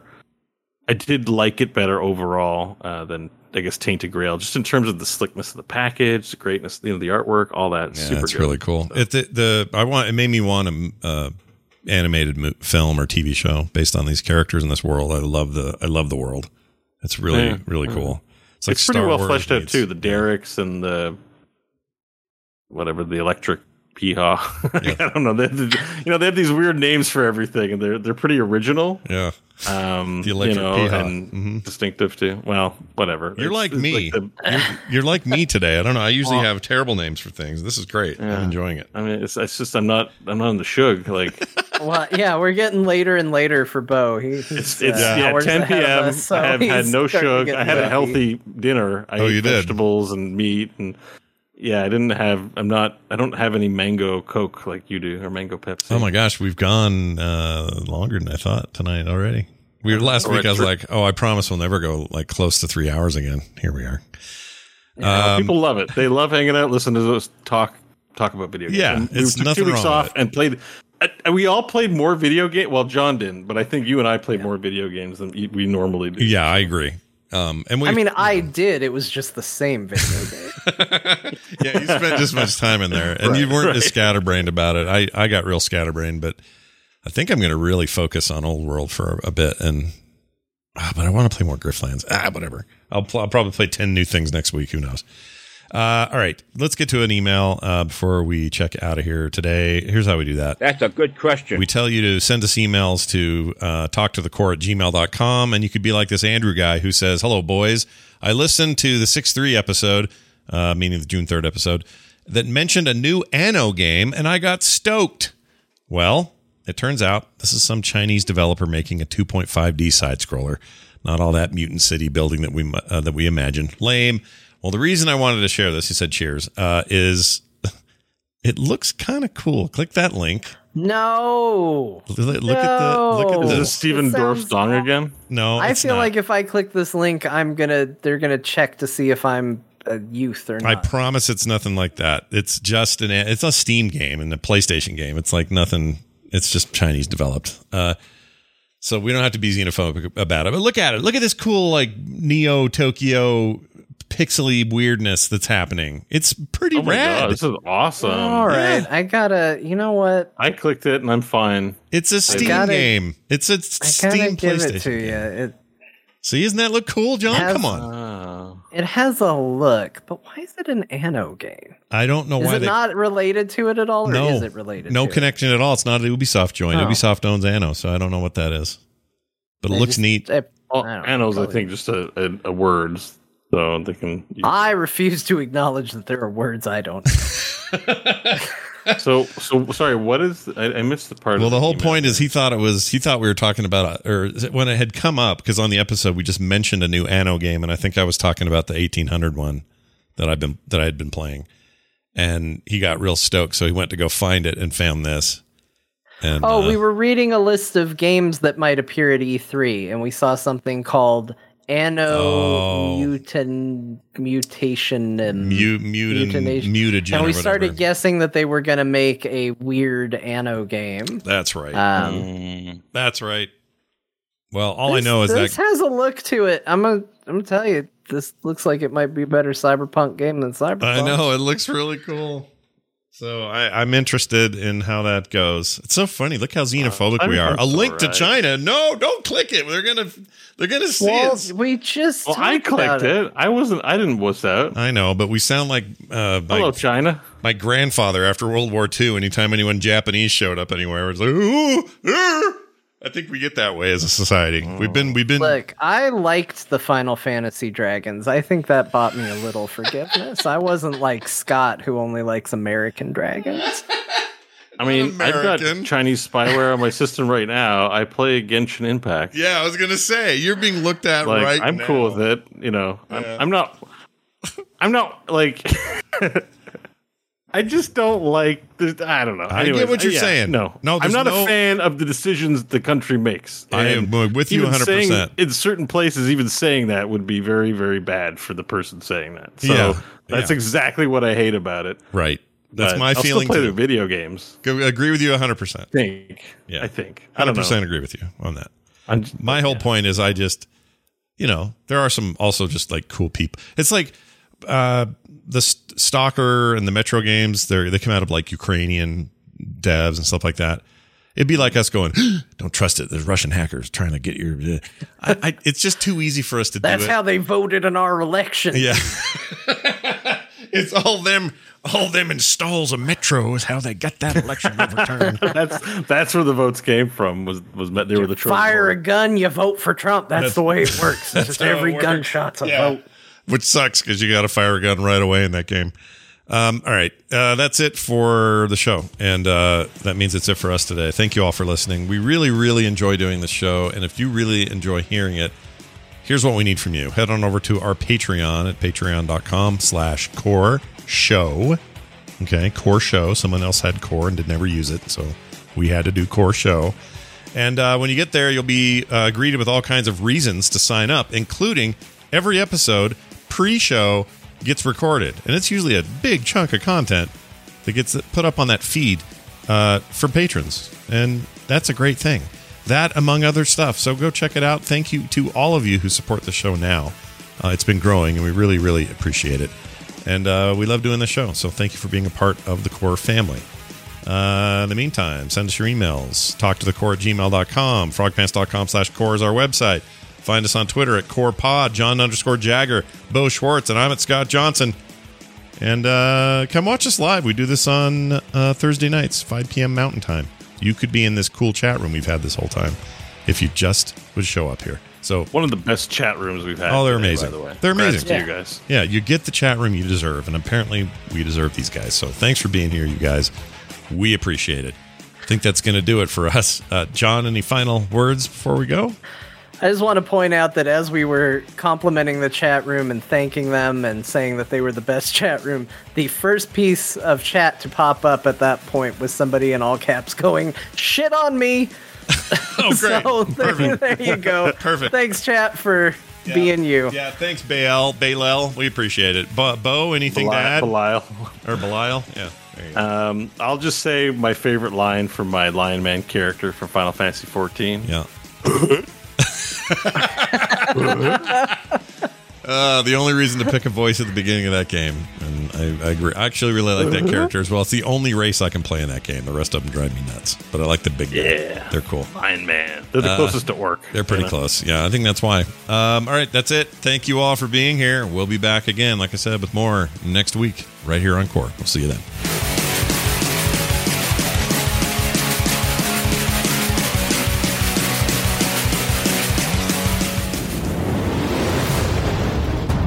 This show is part of the Frog Pants Network. Yes. Get more at frogpants.com.